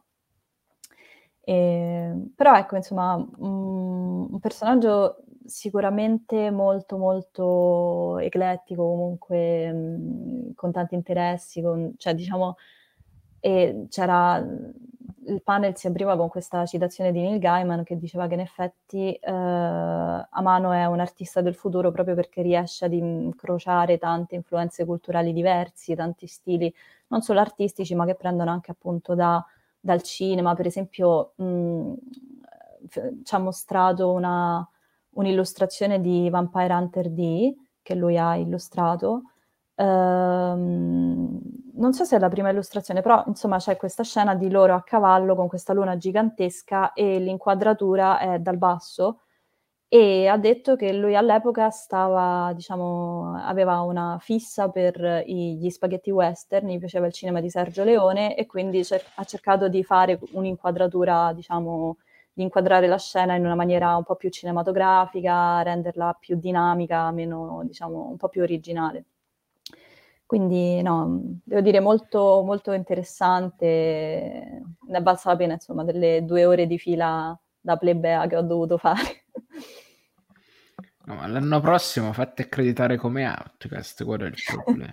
L'anno prossimo ci penserò, sì. E soprattutto senza andare al, al Japan Palace. senza andare al Japan. Io l'unico, l'unico panel in quanto tale che mi sono sparato probabilmente è stato quello su Dungeons and Dragons, perché c'erano appunto eh, la Cristina Scabbia che moderava, registi e produttori del film che esce a marzo. Quindi, oltre al trailer che già visto, hanno sparato un paio di clip. E di questa, la prima settava tutto il tono del film, che è un film abbastanza scanzonato, molto incentrato sull'ironia, pure se molto attinente a quello che è sostanzialmente il, il gioco di ruolo in quanto tale. Quindi con quell'ambientazione Forgotten Realms con determinate situazioni e tutte quante perfettamente riconoscibili, ma soprattutto c'era la seconda clip che mi ha fatto abbastanza interesse perché io, ipo- io ipotizzavo, detto, ah, sarebbe bello vedere questo film di Dungeons and Dragons dove ci sono delle persone che giocano a Dungeons and Dragons e non il solito fantasy. Lo pensavo una cosa un po' trita. E invece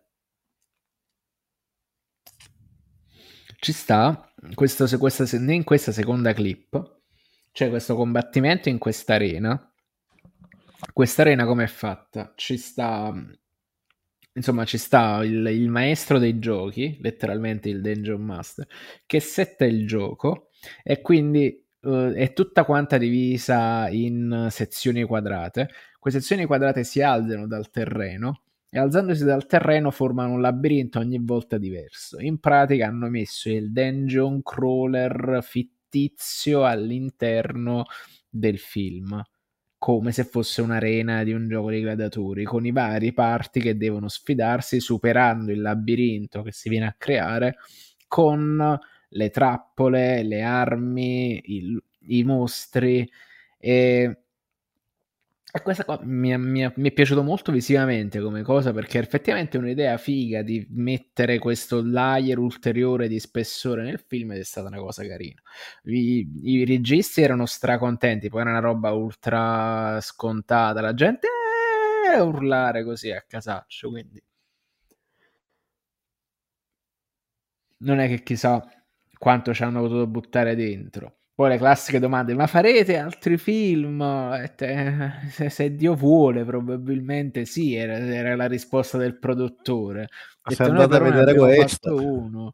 Eh, se andatela a vedere, poi magari sì era questa l'idea, però, però mi, cioè, mi, è piaciuto molto il tono, non, non, mi è sembrato un film cheap, è come se avessero fatto un, quasi un Pirati dei Caraibi uh, dal punto di vista del tono dentro Dungeons and Dragons, quindi probabilmente esce, uscirà una cosa, una cosa molto, molto carina, molto godibile, anche secondo me gli impallinati del gioco ci troveranno dentro un sacco di fatti, perché poi il materiale promozionale era, già girava, tipo nello stand di Hasbro, eh, quello delle action figure, tra l'altro siamo andati là al, al Fantoni hanno droppato due caschi di Star Wars a me manca un Transformers ma vabbè i privilegi e ci stava praticamente la ricostruzione del cubo gelatinoso quindi cioè, tu entravi dentro ti facevi la foto che stavi penzolando dentro questo coso che era molto carina e c'era merchandising a bomba pure di quello c'era, puntavano tantissimo su Dungeons and Dragons su Black Panther e su Star Wars. Star Wars c'erano le spade, ultima roba fatta. Uh, di, c'erano tutte le action figure di Black Panther, tranne quella con lo spoiler, che poi spoiler non è perché se manca soltanto quella, chiaramente. E, ehm, e poi c'erano questi, questi dadi a 20 facce trasformabili che tu li smontavi e diventavano i mostri che comparivano nel film. A me sta roba che si piega, si cosa, mi, mi diverte sempre tanto. In anteprima perché non erano ancora in commercio. Quindi no, e poi se non sbaglio, sempre di Dungeons and Dragons ci stava la locanda ricostruita, insomma, dal punto di vista delle cose c'era abbastanza roba carina. La locanda io Ma poi c'è... Della... Sì, com'è? Beh, mm, diciamo, no, vabbè, era... Sì, era molto piccolina e mm, in realtà ci sono andata perché ti davano questo drink gratis che era sostanzialmente acqua e zucchero e quindi era un ricostituente. Oh, no. no. però per me era, è stato un ricostituente, ci ha mantenuto in vita penso tutta la mattina. E... Però no, vabbè, sì, dai, era carina, no, non era male, potevi farti le foto, insomma, con i poster del film, le... c'era un pannello, insomma, dove proiettavano eh, tutti i portrait de... degli autori, dei personaggi, non era male. Poi comunque la fila scorreva, se no non ci sarebbe. Eh sì, perché la gente prendeva l'acqua e zucchero e andava via. Praticamente sì. E non so, avete visto altro? Ditemi, ditemi cosa avete visto. Ma mh, mhmm, altri incontri interessanti, appunto, cioè, come ho detto, sì. quello iniziale, cioè quello iniziale, quello di cui ho parlato all'inizio, sicuramente quello che è stato il mio, mom- il mio Lucca Moments. Io, come ho detto, metto sempre un incontro in cui non so cosa succederà, ma mi sembra interessante.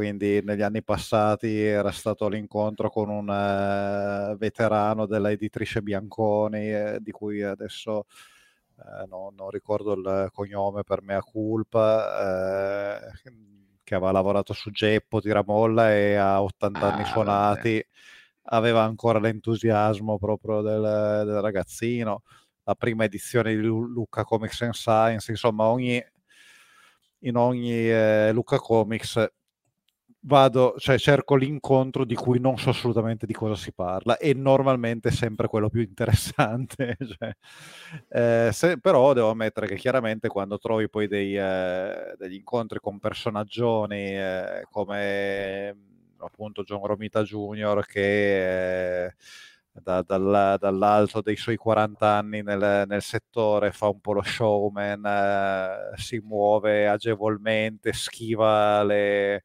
le domande spinose, fa il gigione, insomma, trasforma la, la, sua conferenza stampa in cabaret eh, è, è, divertente e poi soprattutto subito, cioè, dopo che subito prima avevi avuto, avevo avuto l'incontro con eh, Atsushi Kubo, che era in evidente burnout, povero ragazzo. Cioè, si vedeva che aveva difficoltà a parlare del, del, suo stesso lavoro, cioè probabilmente non aveva voglia di parlare del suo lavoro, voleva non pensare al suo lavoro.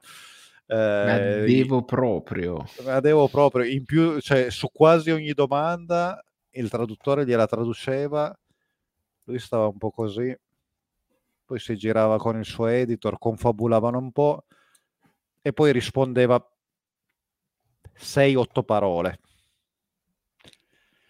A, a volte ne, neanche, cioè, ne, a volte era, la risposta non era neanche centrata con quella che era stata la domanda.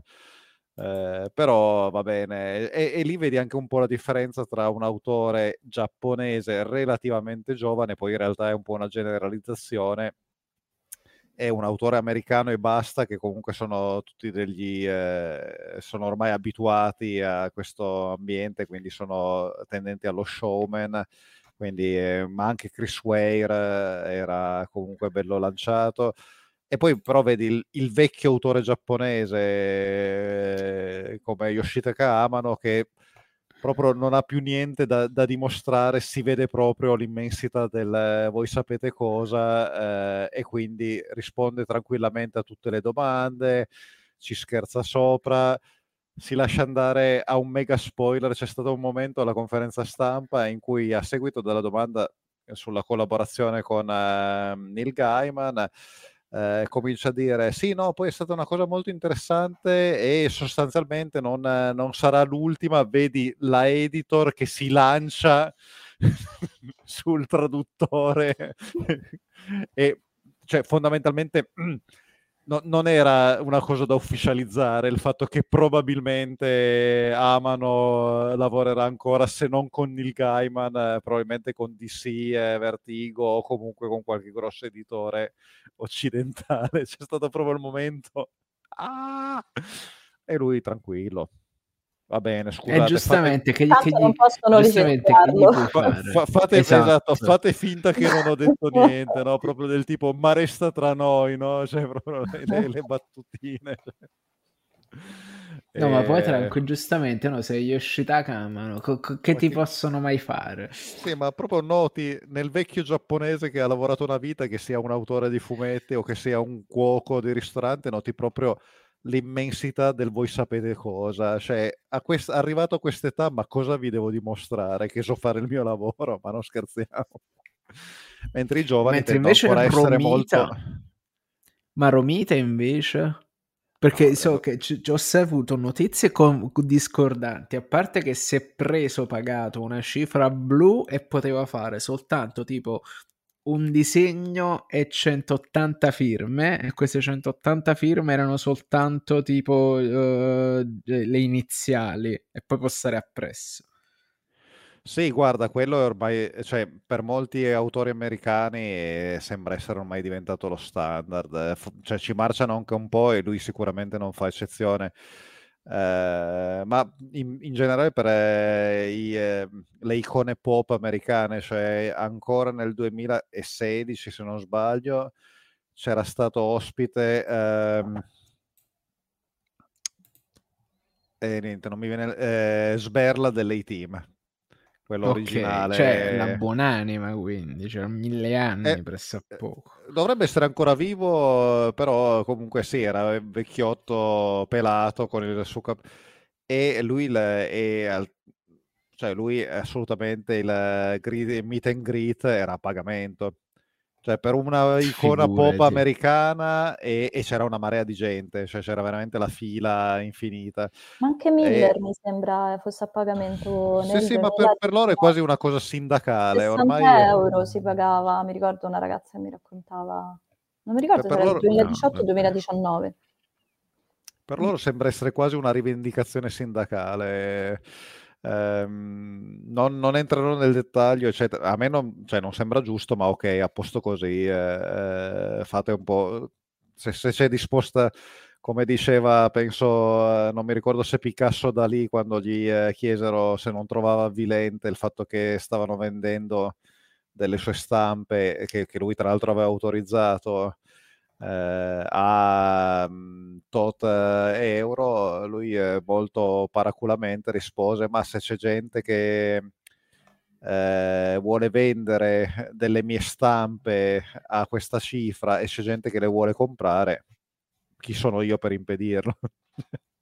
Beh, Dopodiché è il, mercato, è il mercato bellezza, come diceva.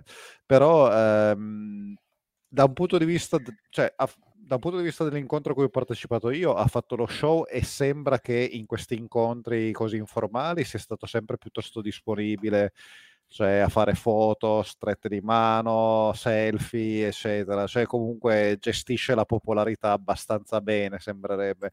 Subito dopo era stato al um, Food Metti che, a cui non sono riuscito ad andare e eh, due altri redattori di UBC eh, l'avevano beccato lì e di nuovo eh, pacche sulle spalle, selfie, fotografia e via.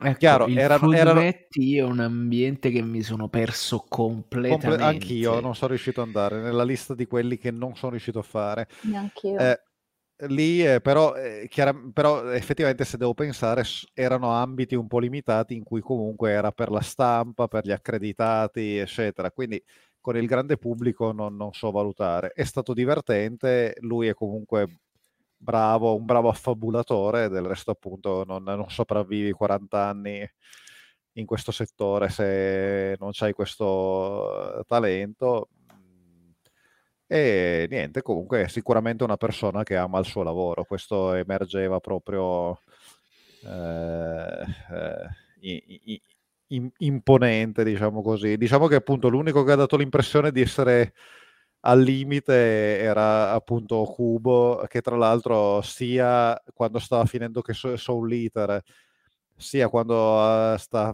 ha finito adesso Fire Force, ha dichiarato che si ritira, ritirava. Infatti c'è stata la domanda, ma quindi lei si ritirerà? E lui fa, ma se ci pensate, l'avevo già detto per Soul Eater e poi è uscito Fire Force in questo momento sono davvero stanco, è un'idea che ho preso in considerazione, però non posso dirlo con certezza. Mi sto, lì è stato l'unico, scher- l'unico scherzo dell'intervista che ha fatto. Ha detto: Mi sto informando se si può fare il mio lavoro con i bot. Cioè, l'unico scherzo dell'intervista, cioè l'unica battuta che, che, ha detto.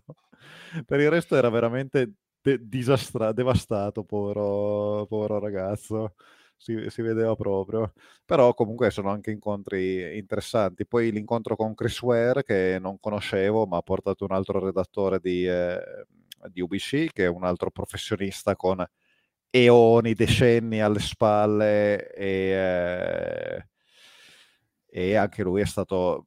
Tra l'altro cosa di interessante è stato l'unico a uh, indossare la mascherina con il contatto col pubblico.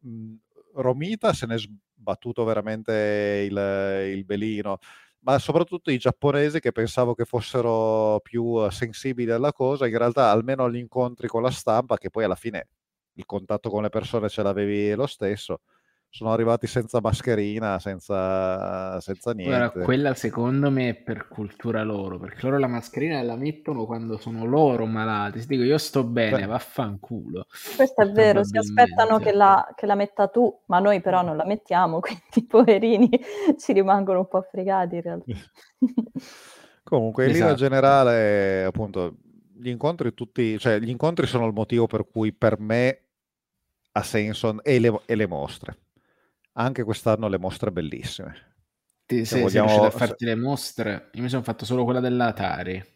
Io, Io mi sono fatto io quelle di Palazzo Ducale e appunto di nuovo, mm, cioè, ecco, Atsushi Kubo mi piace, eh, mi è piaciuto Soul Eater, avevo preso male eh, Fire Force, ma dopo che il Pedus eh, ha fatto mi ha fatto la mossa moderna, ha funzionato e quindi eh, l'ho ripreso in mano e mi è piaciuto. Il trucco e mentale moderna. Il trucco mentale moderna e c'è da ammettere che eh, comunque cioè, il, il fatto, quella, quella capacità di essere mh, mm, emozionante che si vede già nei, eh, nelle, nel fumetto stampato cazzarola nei suoi originali, che erano le tavole, cioè non erano illustrazioni, erano le tavole.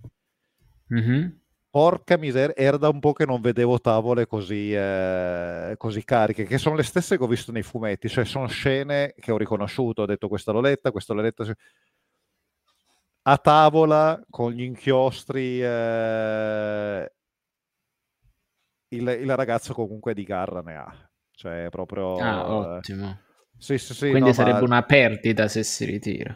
Se si ritira un pochettino la perdita è... Eh, non so quanto vadano le sue tavole, per i giapponesi il mercato delle tavole è molto diverso, a volte non esiste proprio il mercato delle tavole, ma ti assicuro che una tavola di Okubo la pagherei anche il giusto perché quelle esposte lì a Palazzo Ducale erano proprio spisse. Cioè, e poi il, la mostra dell'Andolfo, eh, bellissima, lei è proprio brava.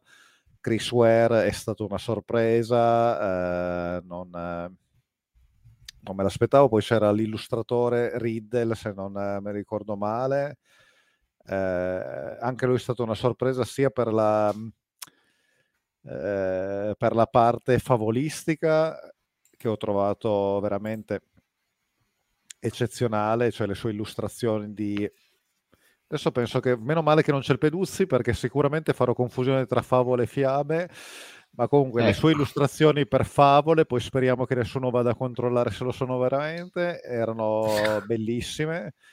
ma poi c'è, cioè lui è anche un uh, disegnatore satirico e c'erano alcuni disegni su uh, Trump, uh, Johnson, eccetera, che erano non cattivi di più. Cioè, proprio passavi quindi da Alice nel Paese delle Meraviglie a la satira su Trump e tutta quella che era una cioè il grottesco restava, però dal grottesco leggiadro di Alice, eccetera, passavi al grottesco grottesco proprio di, eh, eh quasi la, la, la, satira 1800, del, del 1800 eh, fortissimo veramente. Quindi no, le mostre di Palazzo Ducale tutti gli anni sono solo una conferma. E non c'è mai casino dentro. Non c'è e raramente c'è casino. Mi è piaciuto tantissimo, infatti, di, di, non esserci andata perché proprio stupidamente mi ero messa di andarci la domenica, anzi no, il lunedì, perché io poi sono partita il martedì. Quindi ho detto ci vado il lunedì, che è l'ultimo giorno e non è domenica, ma lunedì non avevo, eh, ri- non ricordavo che c'era la, il discorso Tim Burton. E quindi mm. praticamente io il centro di Luca lunedì l'ho visto dalle mura, tipo lontano col binocolo e mi è dispiaciuto un sacco di non essere andata a Palazzo Ducale perché lì le mostre sì, sono sempre bellissime. Mi ricordo nel 2019 o 2018 c'era quella di Giungi Ito anche, che era stupenda, veramente bella, bella, bella.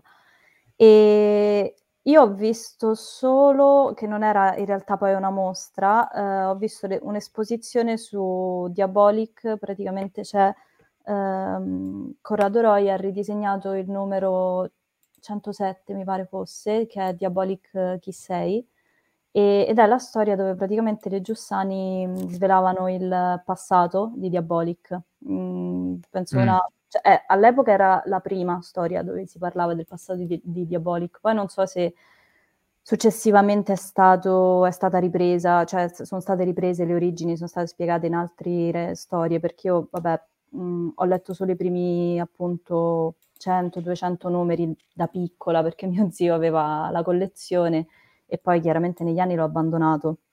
Però non era male, nel senso era, era interessante il, il, lavoro di ammodernamento che ha fatto Roy comunque su eh, comunque un fumetto che eh, insomma ha tantissimi Puoi anni. dirlo che è vetusto.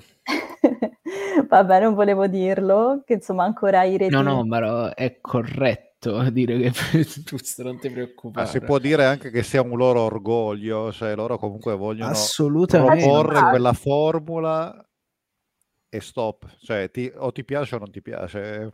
Esatto, sì, è quello alla fine. E... Sì.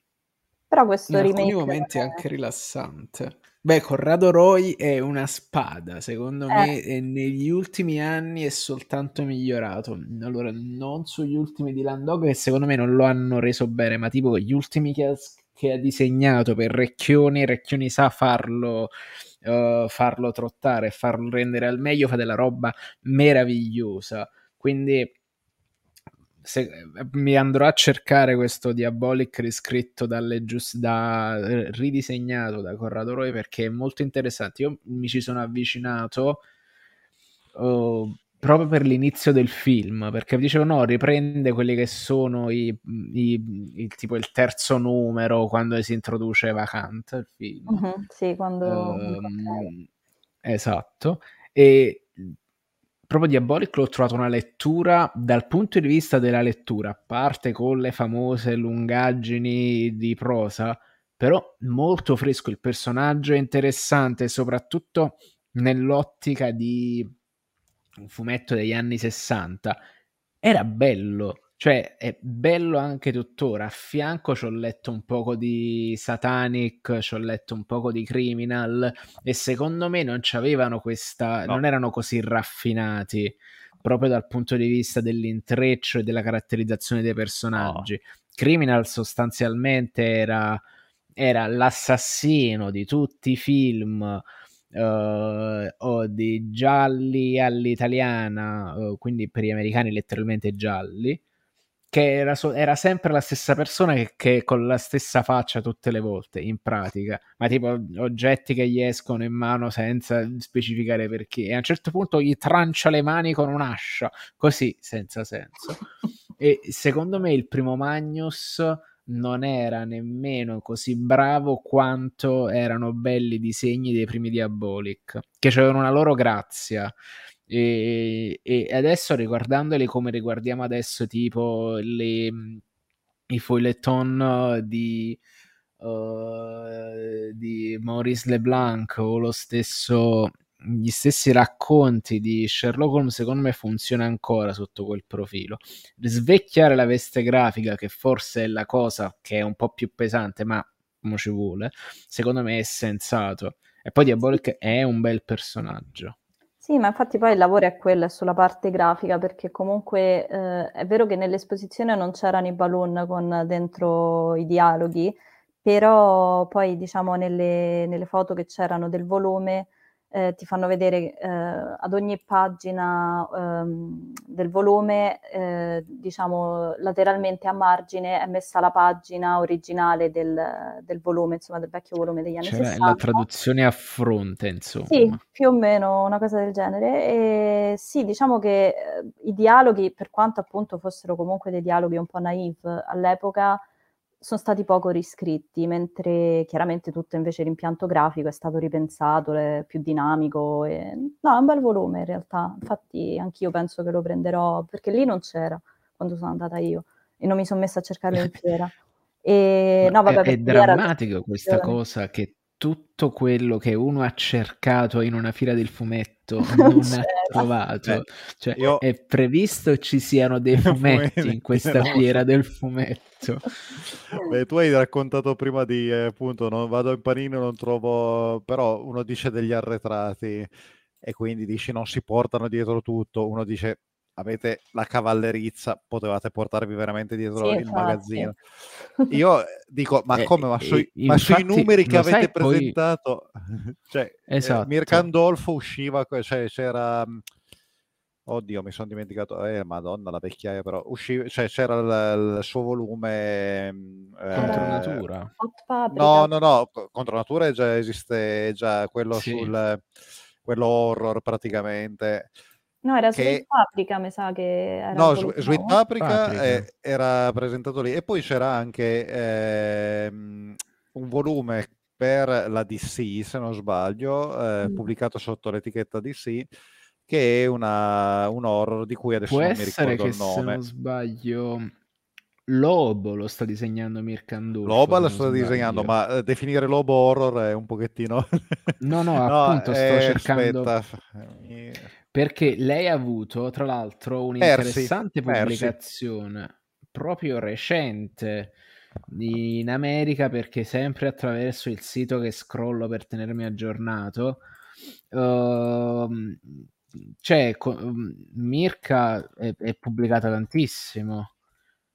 E sì, ma allora... È, sì, Paprika, Sweet Paprika, come no? Sì, sì, sì.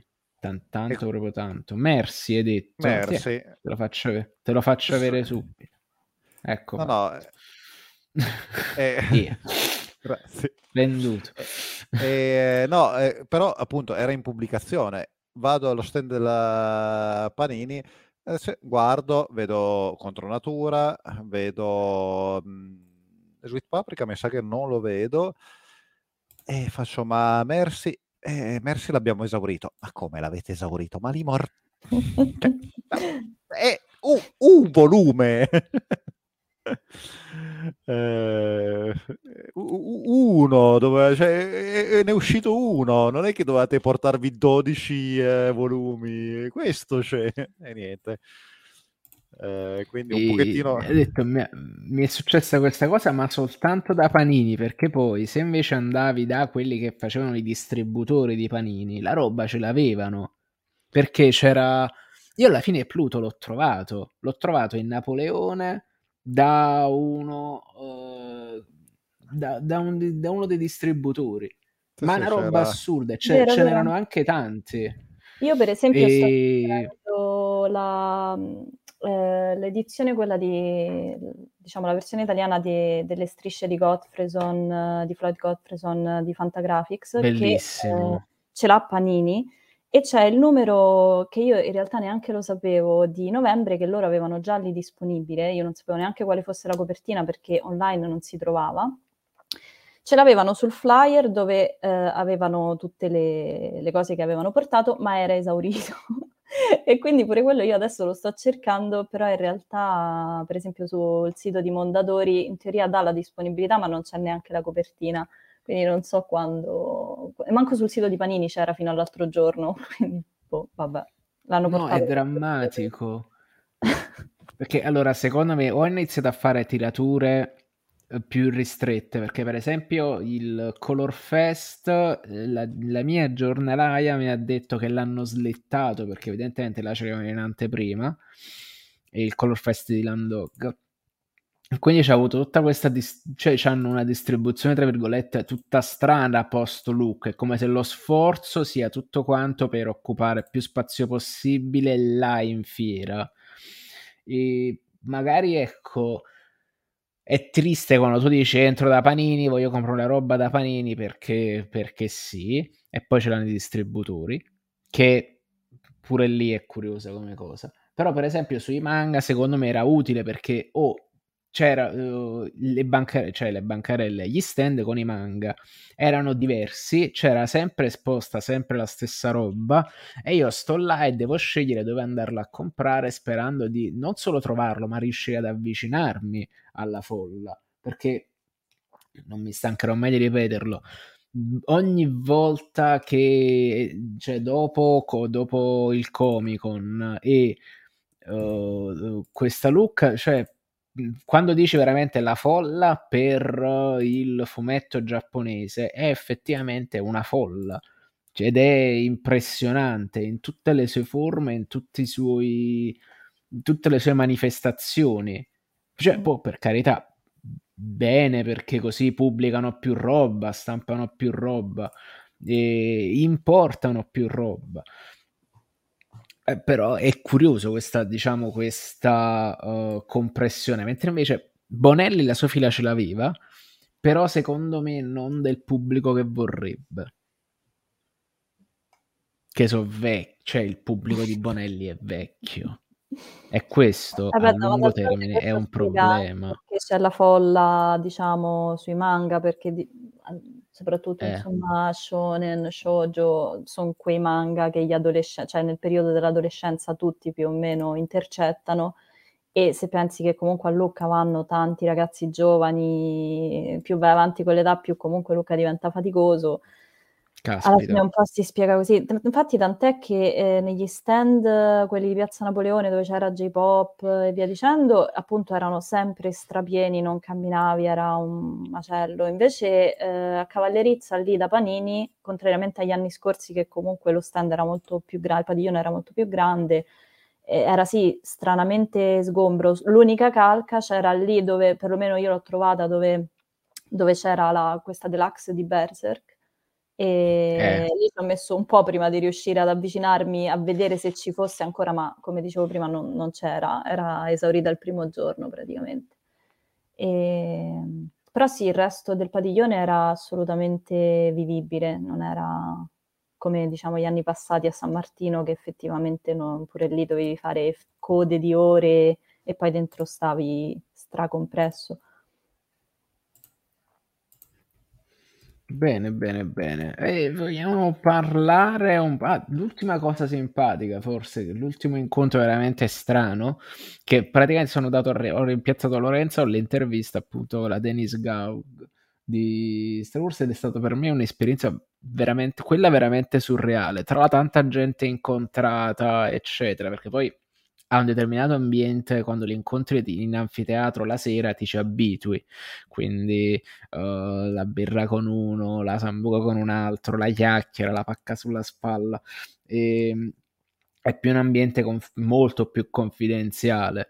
Uh, poi figurati, noi, cioè Lorenzo era, era, molto più rilassato quest'anno e non sentiva di dover essere presente su tutto e quindi ci lasciava molta carta bianca su quello che facevamo e quindi tiravamo, tiravamo la notte tardissimo in anfiteatro, in mezzo veramente alla bolgia e si smontava quando staccavano la corrente. E quindi, ma la cosa strana appunto è stata questo incontro con la Gaug che è stato il mio primo, inter- il mio primo incontro internazionale, quindi là il tempo contato, i sei minuti, fai la domanda, impappinati mentre fai la domanda chiedi l'interprete perché poi non vuoi fare figuraccia nonostante il tuo inglese sia buono. E... È stato, per me è stato strano, perché mo ci vuole, non sono per niente abituata a sta roba. Poi magari i giornalisti sgamati che stavano là probabilmente ce ne avranno uno a settimana, però eh, fui figo, io contento. Uh, poi era nel palazzo dove c'era un autore di immagini, quindi dicevo Davide Costa che stava facendo le portafoglio review e sono entrato là dentro e mi sono rubato il caffè da loro, quindi le solite cose avventurose, partenopee che mi capitano. Poi figurati, se io mi metto vergogna, cioè mi, mi, allora, mi sono timido ma non mi vergogno, ecco che è una, è una sfumatura delicata tra le due cose. Acquisti, allora, già abbiamo detto, Arianna si è portata a casa il pacchetto con il, uh, i Blu-ray di Twin Peaks. Altro? Praticamente no, perché ecco le tre cose che cercavo non le ho trovate. Mi sono presa. Che amarezza. ah, ah, mi sono presa i, i i Topolino con le, le, copertine variant che portano a Lucca di solito, ma tanto ormai li portano dappertutto, quindi effettivamente non è, non è diciamo, una cosa tanto esclusiva. E i francobolli, quelli di zero calcare, e l'ho presi praticamente mezz'ora dopo che ho incontrato lui, che poi non ho rivisto mai più, quindi avrei potuto farli cioè, in una linea Perché temporale. Perché lo tengono diversa. tombato. Esatto. Cioè sta lui, sta là ammanettato. Mm-hmm. Però sì, quest'anno il mio portafogli è contento, però sì, non ho comprato granché. Invece, Luca, tu invece pensi dare molta più soddisfazione a questo angolo. Allora, eh, come dicevo eh, in camera Caritatis, c'è i, i fumetti che ho visto Luca e poi ho deciso di comprare dopo perché tanto eh, si trovavano e tutto su cui farei appunto, cioè ce n'è uno a cui voglio accennare. Poi i fumetti che ho comprato a Lucca e ancora non ho letto perché è stata una sett- sono state settimane intense. E poi anch'io, eh sì. eh, perché poi quando torni a casa io personalmente mi sono ritrovato caricato addosso il carico di lavoro dei cinque ecco. giorni che non sono stato ecco. anche esatto. se era weekend ecco. io l'anno scorso ho quello. comprato Geist Machine era l'anno scorso due anni fa ah, l'anno scorso sì bellissimo. e l'ho letto dopo quattro mesi cioè non sono riuscita a leggere no infatti è stata una cosa allora. ti è piaciuto Geist Machine? sì sì sì sì, sì mi è piaciuto molto. Infatti credevo che quest'anno uh, portasse il secondo in realtà, però... Io ci speravo mille. Eh, cioè, sì. lui lo, l'ho visto, ma non ci ho chiacchierato perché lui mi mette sempre un poco in, uh, in agitazione perché lui è super colto oppure dire puttanate. Infatti lui ha preso e ha ripostato l- l'articolo che scrive su Nercore, non so se con ilarità o serietà, però comunque gli è piaciuto quello che avevo scritto, però vai a sapere. E poi c'era uh, l'altro che stavo aspettando tantissimo, il secondo volume, uh, Matteo De Longis che ha fatto Prisma, ha fatto questa graphic novel molto stile giapponese che purtroppo dovrebbe fare un numero all'anno. Al Comic Con mi ha rivelato che il secondo volume in realtà dovrebbe essere pronto, però sta aspettando che si sgonfia la cosa uh, ucraina perché nel secondo volume tutto quanto la, è la storia di questo batterista che è ucraino e subisce l'invasione da parte della Russia. Quindi okay. ha detto no, mi sono dovuto fermarmi un attimo mentre certo. lo scrivevo. Quindi c'è stata questa sincronicità strana. Comunque, Luca, acquistone.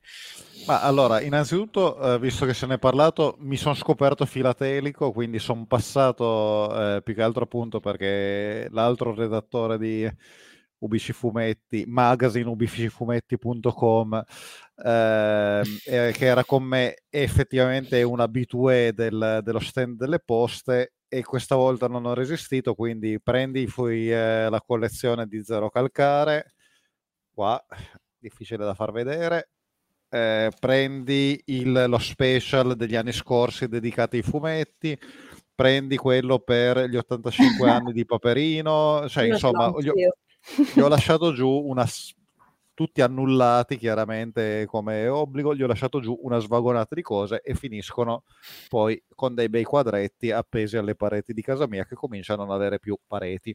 Ma perché se libere. ti prende, secondo me, la fissa di Franco Poli, io ho iniziato 3-4 anni fa lì a Lucca e alla fine, cioè, ovviamente li compri sempre perché... Ma io sar- sarò limitato dal fatto che vorrei appunto esporre, far vedere, quindi appunto man mano che finisco le pareti devo fare delle scelte. Poi una cosa che ho comprato, che, che più che altro per, eh, vado a Japantown e a Japantown c'era a fianco dell'associazione Leiji Matsumoto, che tra l'altro è di, eh, è di Torino, eh, proprio durante pandemia avevano invitato il maestro Matsumoto qua a Torino per eh, presentare la mostra che sarebbe poi tenuto al Museo del Fantastico qua a Torino, del Fantastico e Fantascientifico. E Ma con non l'occasione... è proprio mancato mentre era in Italia. No, non fortunatamente non è mancato perché è, è, ancora vivo, però si è beccato il Covid e deve essere stato in ecco. ospedale, in, in, in, in, rianimazione per una settimana, poi si è ripreso, ha, preso la, ha detto ragazzi però se devo morire muoio a casa ha preso l'aereo ed è rientrato eh, e, ehm, e, appunto non mi dovrei essere perso niente nonostante sia di un anno più vecchio di mio padre quindi non è neanche così tanto vecchio che è del 38 è abbastanza vecchio però è, è, è, è ancora, ancora, vivo e vegeto è sopravvissuto a, a Torino. Eh, non so se tornerà ecco mettiamola così mi sa che cioè, ci abbiamo provato, non è andata.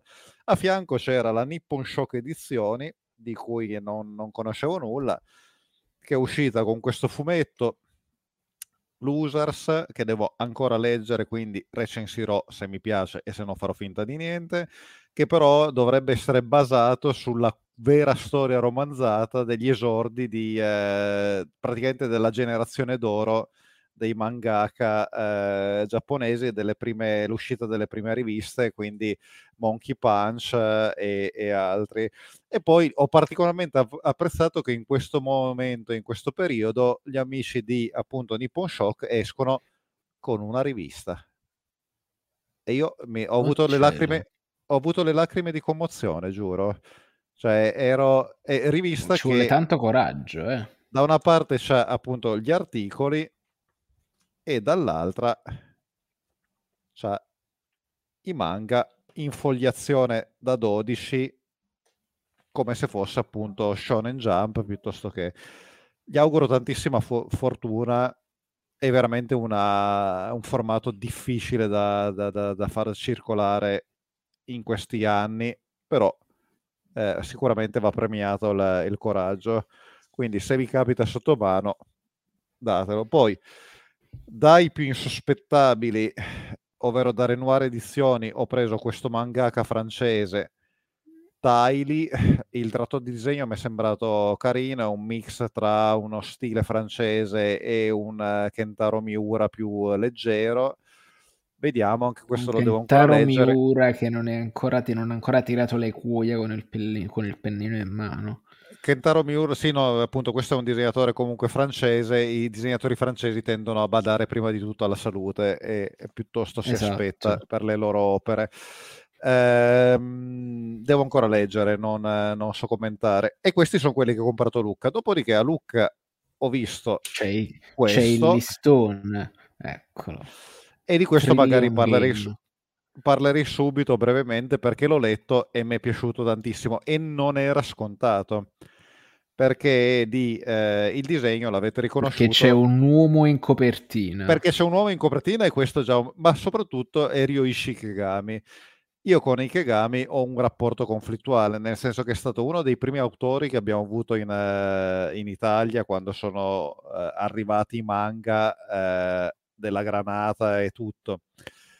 Aspetta, Però, raccontami cosa, cioè dimmi rapidamente qualcosa di suo, cosa fa. Sanctuary, ehm, eh, Crying Freeman. Ok, fond- Freeman. Fondamentalmente lui, lui, è il disegnatore dei, dei, degli Yakuza bellissimi. Eh, okay. gli, Yakuza, gli, Yakuza, belli belli belli belli in modo assurdo. Eh, questo è, è, okay. è il suo tratto principalmente disti- distintivo e eh, diciamo così, ci ho sempre avuto un rapporto conflittuale, un po' perché eh, immaginatevi, eh, siamo agli esordi del manga in Italia, cioè al, agli esordi ufficiali, perché prima c'era stata la Fratelli Fabbri, le fanzine sfigate, diciamo siamo praticamente a ridosso de, invece degli anni 90 eh, con la Granata Press che inizia le pubblicazioni se non erro nell'85 e arriva con uh, la New Wave, quindi Xenon, cioè la, la fantascienza spissa, eccetera.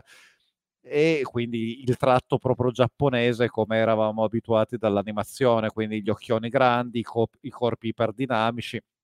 Già un disegnatore realista che per di più mi fa storie di, di Yakuza, eccetera, non è che mi interessasse tanto, poi molto drammatiche, pompose, eccetera. E lui era sicuramente è, è sicuramente un grande professionista, però percepivo una certa freddezza, cioè era brutto dirla così, era accademico, c'era una perfezione mm. talmente eccessiva nella sua opera che non riuscivo a farmelo piacere. Qua si vede già dalla copertina che ha detto: Ma sapete che scema che cazzo io oggi que- eh, per questo fumetto, per questo manga cazzeggio. Cioè, già il suo tratto è più sporco rispetto alla media, un pochettino più deformato. Il eh, l'autore, il, lo sceneggiatore che lavora con lui è quello di Dr. Stone. Quindi una grandissima ne Abbiamo parlato recentemente, tra sì, l'altro, di Dr. Sì, Stone, sì. se non sbaglio. Ed è un grandissimo cialtrone. E quindi questo è il manga, io lo posso presentare, Trillion Game è il manga in cui Rishi Kigami decide che questa volta si diverte un po' ed è, vabbè, la storia è quella classica della strana coppia, il, ehm, il nerd e il fascinoso che decidono di dare la scalata all'IT, eh, al mondo del, della tecnologia, dell'IT eh, e della finanza, soprattutto giapponese, eh, solo a colpi di eh, talento e fascia da culo. Ed è boh, la stangata e quella cosa lì ve lo potete immaginare, però si vede che qua Ryushi Kegami ha deciso che lui si deve divertire questa volta e quindi mi sta già immediatamente simpatico. Quindi, visto a Luca sfogliato, ho subito detto ok, questo lo prendo perché mi darà, mi darà soddisfazione. Il primo volume mi è piaciuto decisamente, se ho trovato quello che mi aspettavo, mi sento di, eh, di consigliarlo, vediamo come andrà avanti. E eh, principalmente i miei acquisti sono, che merita, di cui merita di parlare sono, sono stati questi. C'è anche Sei stato altro... veramente quasi, quasi parsimonioso. Uh, sì, beh, anche, sono anche due ore che andiamo avanti, quindi poi appunto ho promesso che gli altri di cui eh, che non ho ancora letto, se mi piacciono, ce li puppiamo allegramente nella prossima edizione. Eh, l'altro che ho comprato perché ho sfogliato, ma onestamente non mi ha detto molto, questo Il Samurai Elusivo di Illusive Samurai che racconta mm, cioè uno shonen eh, ambientato nell'epoca antica, eh, siamo ancora allo shogunato di Kamakura, quindi eh, ben prima dei, eh, degli shogun, cioè ben prima del, eh, dei, eh, del, del, periodo delle grandi guerre. Mm, carino, basato su questo ragazzino che è nobile, che ha il, eh, la, la, tra virgolette, il superpotere di essere abilissimo nella fuga divertente, ma onestamente non penso che andrò oltre il primo volume, quindi eh, ne, ne, parliamo velocemente. Mentre, come ho detto e come ripeto, Trillion Game probabilmente mi vedrà seguirlo un po' più a lungo. Eh, anche perché, ripeto, è una sorpresa vedere un disegnatore molto accademico, molto serio, con delle trame molto drammatiche. Cioè lui, lui faceva proprio i film Yakuza su, eh, sì, su, su poi. Crying Freeman ricordo una roba drammaticissima anche un drammatico con amori eh, super eh, a, a, amori che superano la morte cioè proprio quella cosa la, la donna eh, angelicata cioè se, se, vogliamo era veramente quasi rivedere cioè effettivamente i film di Yakuza penso che siano l'ultima riproposizione delle chanson de geste eh, in epoca moderna, cioè la donna angelicata. Allora, ti dirò, quando ho visto, um, ho visto il primo film degli Yakuza Papers ed effettivamente più che la canzone dei geste sembra effettivamente epica perché ci sta comunque questo risaltare tra personaggi con le loro storie, le loro cose che fanno questi gesti ultra turpi che però eh, diventano eroici Beh. capito? Quindi salgono di grado e diven- acquisiscono quest'aura. E veramente mi sorprende, non c'è letteralmente nessuna divisione tra tra Yakuza videogioco e Yakuza Papers film. Sono uguali. Con, cioè tutto cosa. quello che vediamo n- non è esagerato. Anche l'anonimato della gente intorno. Diretto molto bene tra l'altro il primo Yakuza Papers. Gli altri penso li vedrò quando, quando mi, ci, mi, ci, si ammolla perché qua non, non, non abbiamo tempo nemmeno. Creare contenuti ci assorbe del tutto. E Crime Freeman l'ho sempre visto più dalle parti di John Woo col suo rapporto appunto della canzone del gesto col fatto delle donne anche soprattutto sì, sì. in The Killer quell'idealizzazione quel romanticismo che poi se vogliamo fa il giro perché torna ad essere molto presente tipo in Cowboy Bebop in tutto la, il background di Spike Spiegel noi là uomini duri così così a piangere Beh. come degli stronzi sì, sì la, eh, la, superiorità dell'etica sulla morale diciamo così non importa quanto l'etica dis- sia distorta ma se la tua etica è inattaccabile allora sei eh, giustificato a priori. Esatto.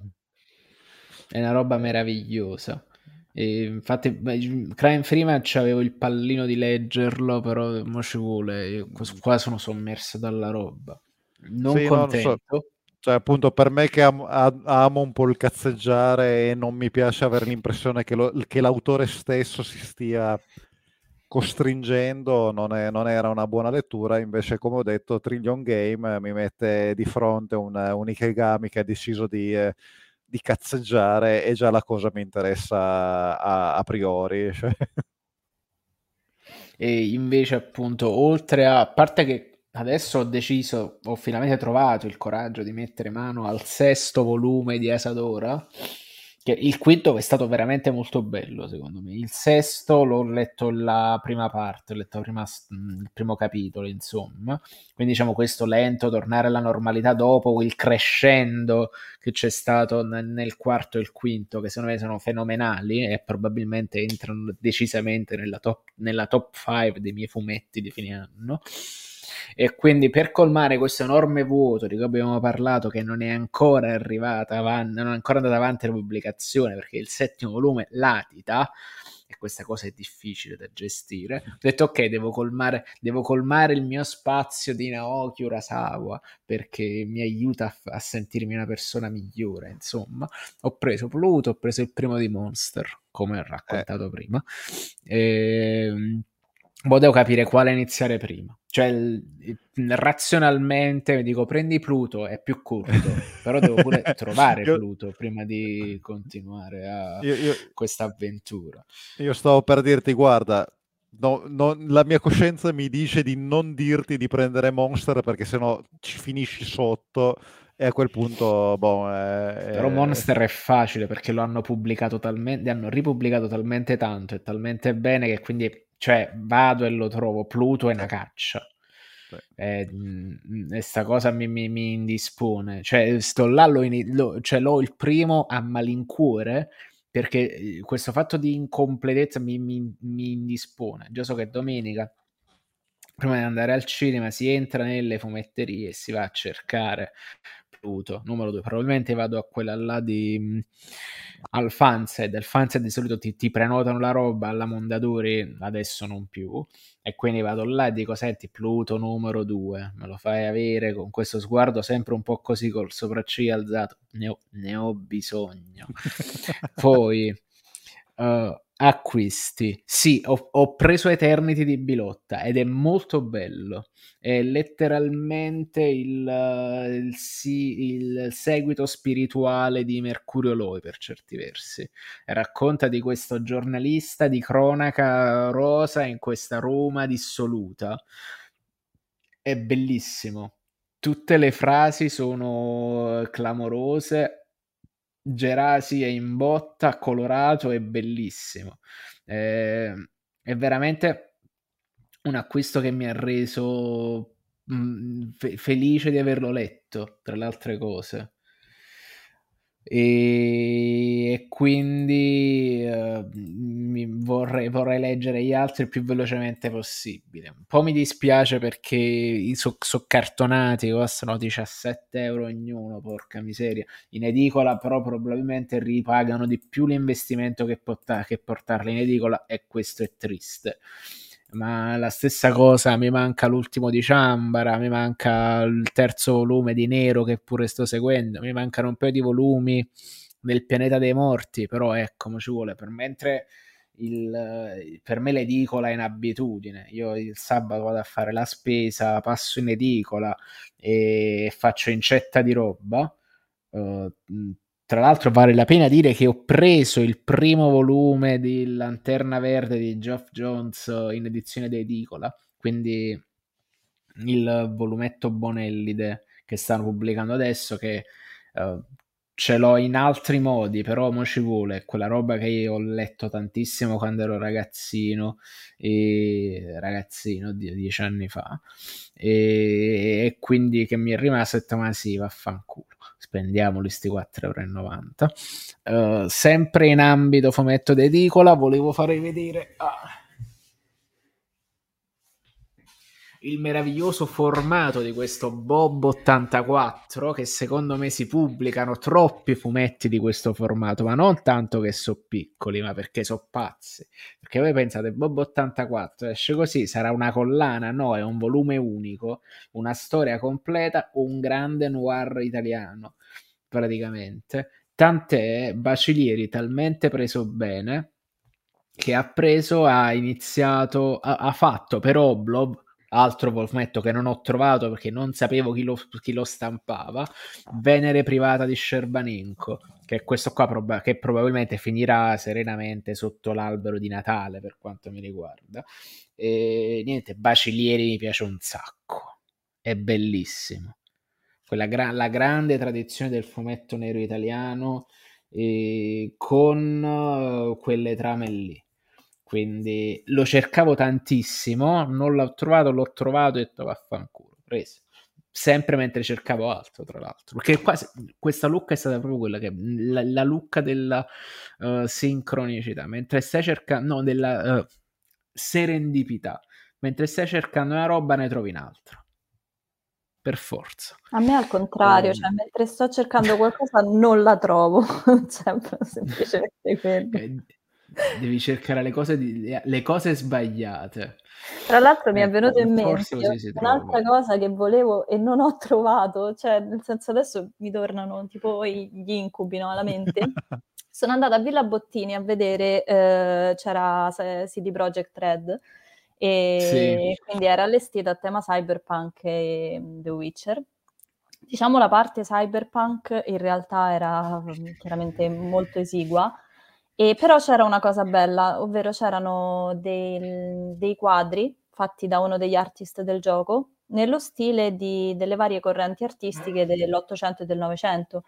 Quindi c'era il quadro, per esempio, c'era un quadro di Geralt fatto come l'autoritratto di Van Gogh, c'era Guernica e c'era mh, sempre un quadro di cyberpunk fatto come Abel di Klimt e quello che piaceva di più a me era questa vista di Night City eh, rifatta come ehm, impressione alle Var del Sole di Monet. Era molto bello. Bellissimo. Era veramente bello. C'erano le stampe di queste, diciamo, mh, riproposizioni di opere d'arte classiche e c'erano tutte le stampe tranne quello che volevo io, cioè quello di Monet. Quello lì non c'era, non so perché, non, ma non, non avevano proprio fatto la stampa. E, e quindi Bastardi. No, non l'ho preso, mi hanno dato una cartolina che sto usando come segnalibro e amen, e pure lì niente. Soprattutto per asciugare le lacrime di questa grande mancanza. sì, e mi hanno regalato il portachiavi che stava nella collector di Cyberpunk, perché ho vinto tipo a dadi con un tizio là fuori, quindi vabbè. Ah, Questo buono. Il bottino di Lucca, sì. Il tuo bottino di Villa Bottini. Letteralmente bottino. Uh, letteralmente. Poi l'unica roba che mi sono riuscito a far regalare mentre ero a Lucca, perché sono andato a salutare e a intervistare Rachele Ragno, i due volumi di Melvina, che queste qua sono praticamente degli young adult, fatti praticamente da lei che è strabrava, è talmente strabrava che ha fatto una copertina per un'edizione speciale di Mignola. Mignola la segue su Facebook, lei pubblica questo disegno di questa vampiretta e da questa cosa diventa coautrice di un con, Migno- con, di un fumetto con Mignola che è pubblicato da Dark Horse e si chiama Leonide ed è figo anche il fumetto disegnato fatto in collaborazione con Mignola. Lei era lì perché presentava uh, l'edizione italiana di Me You Love in the Dark, che è il fumetto di Scotty Young e Jorge Corona, che è, che è praticamente una storia dell'orrore alla Shirley Jackson, pubblicata dalla Image. E lei intanto fa 3000 cose per l'estero e stava super contenta di sto fatto. Ci ho fatto una chiacchierata di mezz'ora che, di cui forse un giorno uscirà un'intervista se, la, se Chiara di Bao mi risponde dice che non ho scritto puttanate. E quindi sono rimasto abbastanza contento di questo incontro perché con lei ci ho parlato tantissimo tantissimo tantissimo di disegno. Perché poi io disegno eh, non dico col suo stesso stile, ma utilizziamo gli stessi materiali, quindi, quindi matita, china e acquerello però lei è molto brava e c'è questo disegno che è super caricaturale. Io non l'avevo mai letto, la seguivo su Instagram perché mi piace come disegna. Ho detto, ah, mo, mo la vado, a vedere se si fa fare un'intervista. Ed è andata così. E quindi è una simpatica aggiunta questa qua, la mia colazione roba bao. E ultimi, Alalot di Dario Sicchio pure là, che, perché non mi dimentico degli amici. E soprattutto il secondo volume di Something is Killing the Children, ovviamente senza l'autografo, è così. L'altro Something is Killing the Children è un fumetto strafigo, strafigo, perché è la storia uh, di questo paese sperduto in culo all'America dove però a un certo punto iniziano a scomparire dei bambini che giravano intorno a questo bosco. Chi è, chi non è, si scopre che ci sono dei mostri e ci sta questa tipa che è una cacciatrice di mostri che va a combattere i mostri in questo bosco di questo famoso casato degli Slaughter uh, che si occupa di fare questo in giro per il mondo. E, è un po' Twin Peaksiano dal lato, dal lato mystery. E poi però ci associa a questa storia della Twin Peaks proprio di che sta succedendo così questo approccio al mondo con un gusto estremamente shonen per il combattimento, perché poi Bertrand Leder è stra bravo, anche questo infatti pure lui sta lavorando tantissimo in America. È, un, è un, veramente un bel periodo per gli autori italiani in America, perché fanno mm, veramente un sacco di roba. E, poca, ho comprato poca roba. Cioè, cioè, sono quasi. Avrei potuto comprare di più? No, perché poi vedo quello di cui che voglio e lo prendo altrove. Sperando che riesco a trovare Pluto. Vabbè. Ultima cosa, cosa avete mangiato a Lucca? Momento importante questo. Io Lì finalmente. Vai, vai, poi, poi vi dirò. No, è stata allora eh, lì è stata durissima perché veramente la quantità di gente, allora ci si trovava, come dicevo, c'era l'occasione di trovarsi tra un po' di gente che ha eh, costruito la, i, eh, quasi 30 anni di, eh, di Ubici Fumetti. C'era questa occasione, abbiamo provato a organizzare un, una scena. Eh, siamo partiti in ritardo e quindi alla fine la scena l'abbiamo fatta ad Alto Pascio per capirci, perché non era possibile prenotare nulla a Lucca già da mesi prima. Ad Alto Pascio, eh, pranzo delle colline classico, cena delle colline classiche con eh, vari eh, salumi buonissimi. penso di aver mangiato la finocchiona più buona che ho mai mangiato da, da sempre, degli ottimi salumi.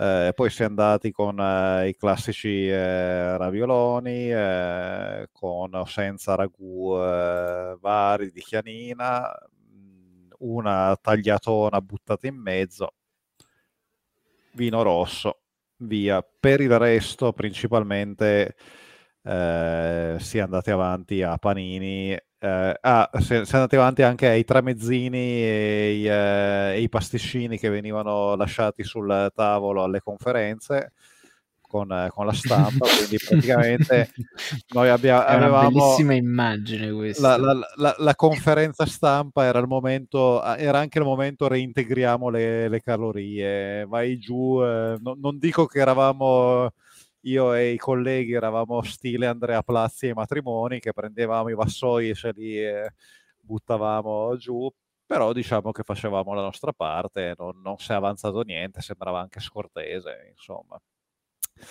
E, non quindi, si fa. Eh, infatti non si fa. Rispetto agli anni scorsi, questa volta per carenze organizzative eh, effettivamente ci siamo goduti meno l'aspetto gastronomico. Mm, ci rifaremo opportunamente in, in futuro. Per cui eh, non posso riportare, cioè, nessuna cosa particolare, tranne appunto questi salumi mangiati però ad alto pascio, quindi stiamo dicendo 20 km da Lucca eh, buonissimi. Eh, tutto il resto erano piatti che già conoscevo in, in, in anni di frequentazione e non sono trov- riuscito a trovare la, la casciotteria. Non sei riuscito a trovare la cascioteca. Eh, la cascioteca no. Mi dispia- allora, quello mi è dispiaciuto tantissimo perché ero veramente in un momento, mi hai contato in un momento in cui ero con le orecchie fin qui di roba da fare. E, perché c'è una che non ho ancora smaltito c'è, non c'è una cacioteca, c'è la cacioteca, ovvero il motivo principale per il quale vado a Lucca.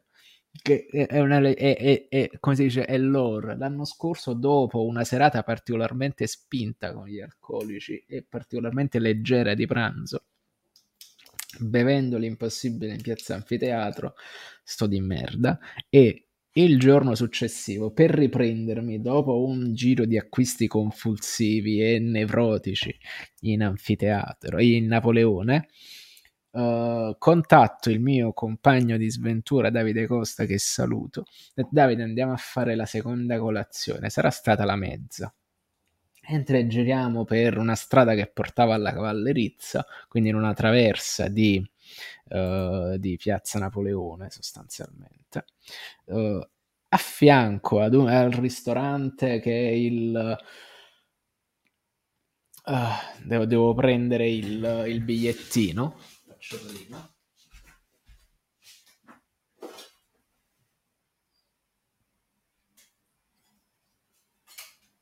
Ecco qua a fianco all'osteria del Bastian Contrario ci sta questa piccola bottega che è la cacioteca e quindi là fanno gli sfilatini fatti al momento con, la, con la, mm, le caciotte toscane e i salumi toscani. E quello là prende è la mia è, mio, è, è, la cosa che mi rifocillò quella volta. E da allora è una leggenda, come se fosse, non so, come se curassero il cancro, sti panini. Però hanno un ottimo rapporto qualità-prezzo. Ecco, l'altro acquisto è stato un pacchetto di quelli, perché per il modico prezzo di 58 euro mi sono portato a casa due caciotte di queste dimensioni e tre salami così. Quindi tutti quanti fatti sottovuoto, adesso riposano del mio frigorifero in attesa che mi scenda un attimo il, la glicemia dal, dal, ritorno al look. Quindi, però, que- quello è stato un acquisto importante. E, ehm, no, quello è, è, è, molto buono perché rispetto, cioè, perché il rapporto qualità-prezzo è buono perché non ti, per quello che paghi e la roba è fresca, è fatta al momento, quindi non è che è roba che sta là in attesa che qualcuno passa o il prosciutto di tre settimane prima, buttato là dentro e fatto pagare a prezzi blu.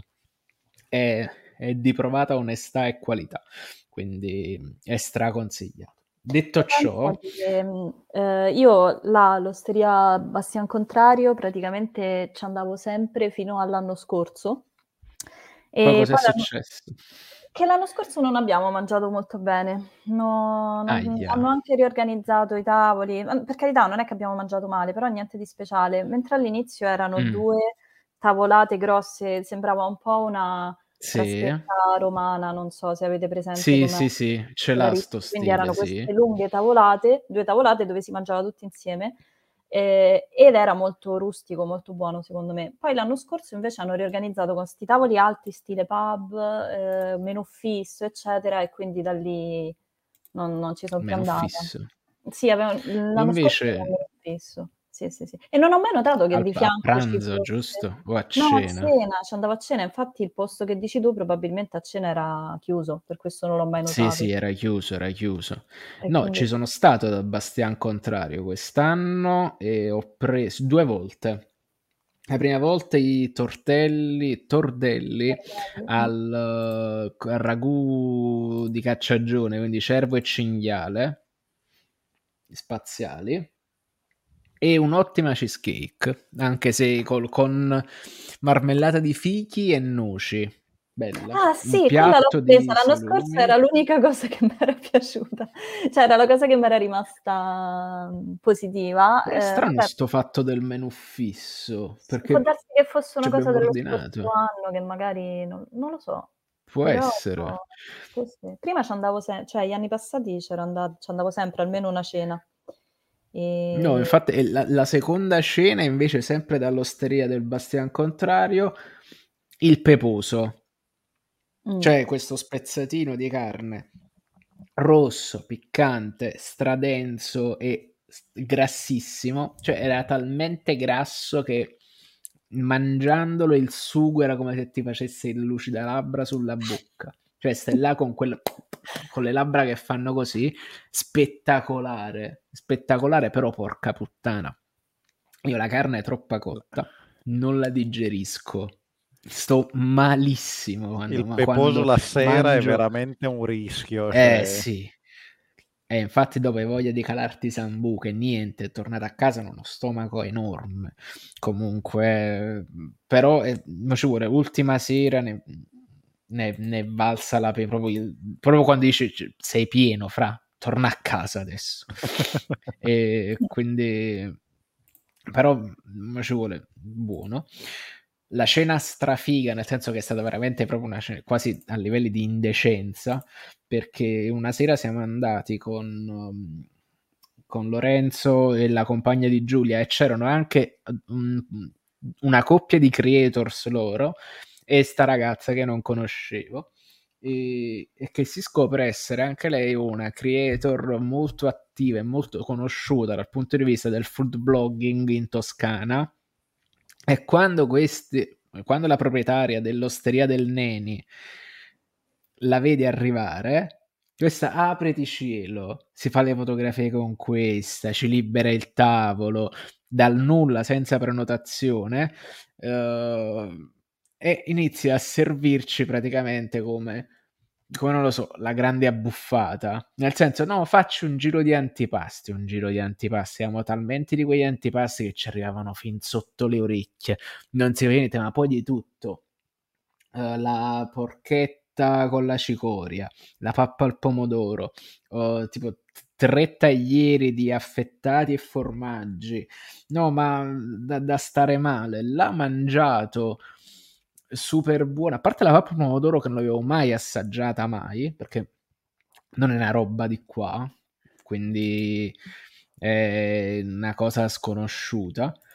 E mh, là strabuoni invece i pici al ragù bianco che erano delicatissimi, buoni proprio buoni, buoni, buoni, buoni. Non ce l'ho fatta a prendere il... No, ho preso anche il dolce, che però adesso onestamente non mi ricordo perché poi gira, assaggia, prendi, fa, pensa una roba al cioccolato, dovrei cercare nelle fotografie. Comunque è stata una cena luculliana. Però ecco, mo ci vuole. Uh, l'anno scorso ho mangiato di più. Uh, cioè, no di più, però ho mangiato mh, mm, più, più sereno, non lo so, più, più, tranquillo perché c'era più o meno invece quest'anno era un po' più aggressiva la situazione e quindi mh, mm, non, non me ne sono visto particolarmente bene delle cene Uh, cioè, f- sì, forse l'anno scorso eravamo, eravamo, di più, era l'avventura, c'era meno folla, era più tranquillo. Quest'anno un po' la prima sera che ci ha spezzato il fatto di andare a vedere Dampir e quindi non abbiamo cenato. Uh, un'altra cena che pure se non sbaglio siamo andati leggeri, un fatto così. Insomma, è stato... Mm, mm, io ho portato le mozzarelline, ho portato un chilo di mozzarelline e un chilo di bocconcini di provola, che quindi ci hanno tenuto, diciamo, compagnia per questi, queste giornate che quindi quando ci stava un momento per rifocillarsi e non si voleva fare la fila, si tornava a casa, si, si scaricava lo zaino e si buttavano in corpo 3-4 mozzarelline e via di nuovo a trottare. Quindi... No, io invece quest'anno sono riuscita a prenotare perché eravamo comunque solo in tre ed era il lunedì, se non sbaglio, ma era l'ultima sera da Baralla, che è un'osteria mm, che sta sul perimetro esterno di Piazza Anfiteatro. E okay. è una delle osterie storiche perché dall'inizio Novecento più o meno che c'è. E lì ho assaggiato anch'io la pappa al pomodoro per la prima volta, ma dopo che in realtà ero andata a cercarla in giro, perché c'è un mio amico toscano che mi ha detto: Ah, ma tu sono dieci anni che vieni a Lucca e non ti sei mai mangiata la pappa al pomodoro, sei scandalosa, così. E, e, quindi sono andata per tre giorni più o meno, ehm, dove siamo andati in altri ristoranti, a chiedere questa pappa al pomodoro e tutti mi dicevano: Ma guarda, perché a novembre, ma è troppo caldo, e quindi adesso noi le zuppe non, non le facciamo ancora, le, le, cose diciamo più così, sono più piatti invernali. E quindi mi ero arresa.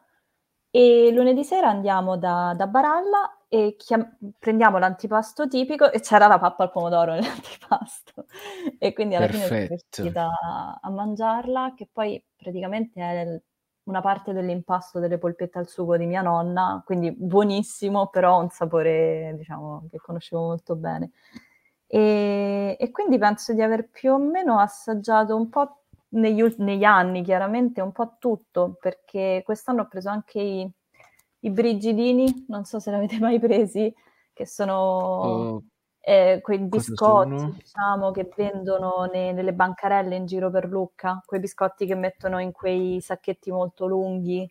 Eh, ok, quelli sottili sottili. Sono dei dolci. All'anice.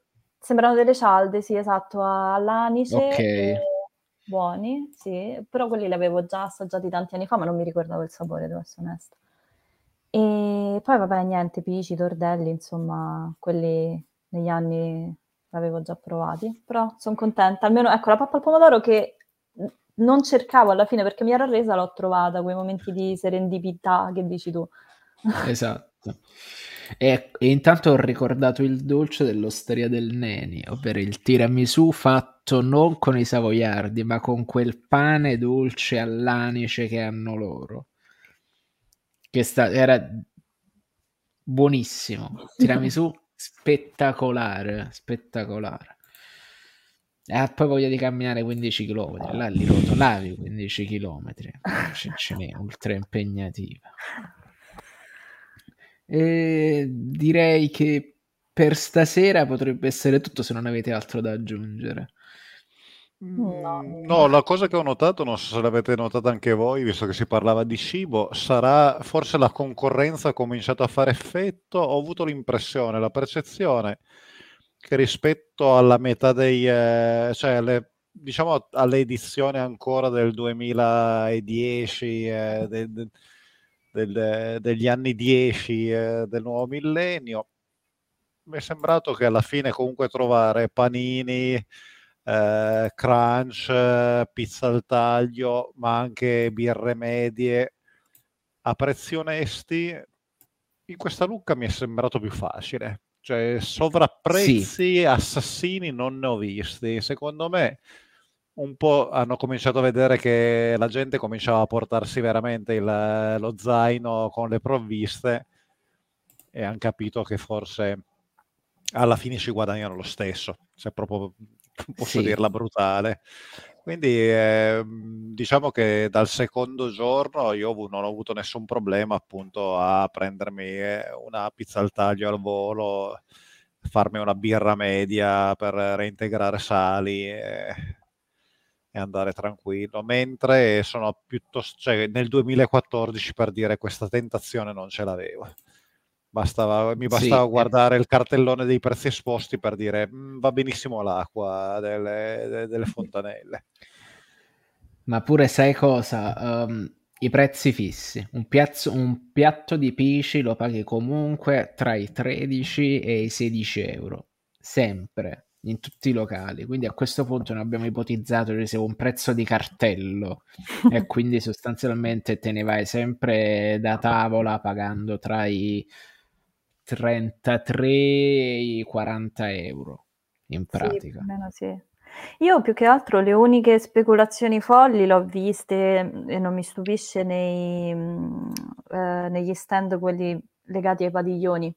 Quindi vabbè, già Pantano, ah. ne parliamo, a Cavallerizza, ma perché ovviamente hanno adottato anche loro il meccanismo quello dei token, no?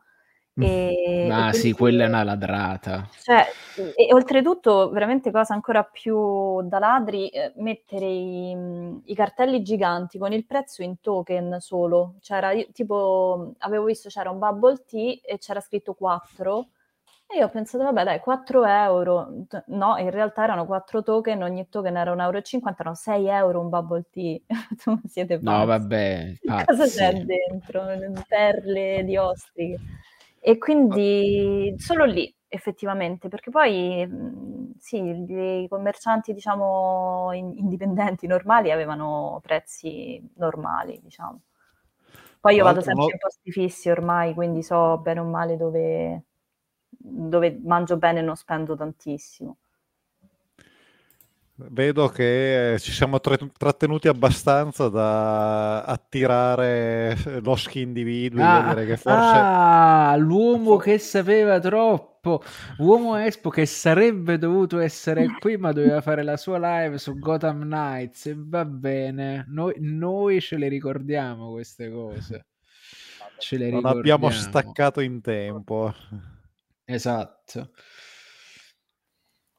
Vi ho anche raidati, eh. non, non, non, mi sono accorto di niente, uomo, mi dispiace, ero troppo occupato a fare contenuti, però grazie, ti vogliamo sempre bene, ci siamo incontrati tra l'altro con Marco che poteva raccontarci tutta la parte Marvel, tutti gli annunci DC, tutta quella cosa insomma che noi abbiamo visto passare per sbaglio e invece ha preferito tenerli per sé e per il suo canale.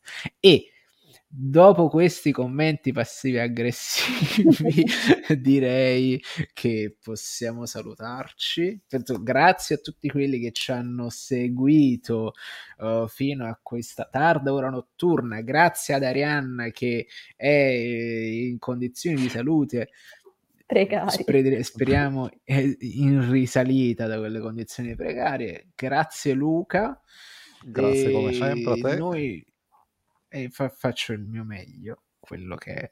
E noi tanto ci vediamo, penso mese prossimo torniamo con l'outcast a fumetti tradizionale e settimana prossima con le le dirette tradizionali. Domani sera abbiamo ancora un'altra diretta per chiudere la settimana, l'outcast dei giochi giocati quei giochi che piacciono ai giovani. E settimana prossima il weekly di martedì, il popcorn di giovedì e dovrebbe esserci un retro popcorn il 15 sera, ma attualmente non ricordo su che gioco è, quindi mm, seguiranno aggiornamenti. Splinter Cell ci, ci è dovrei Splinter essere... Cell giusto? Ci, ci, dovrei essere io se ritorno a capire come giocare bene Splinter Cell e non mi faccio sgamare come uno stronzo al primo, alla prima missione. Eh. cioè, abbassa il livello di difficoltà. No mai mai. Va bene grazie di tutto e buonanotte Buonanotte. Buonanotte.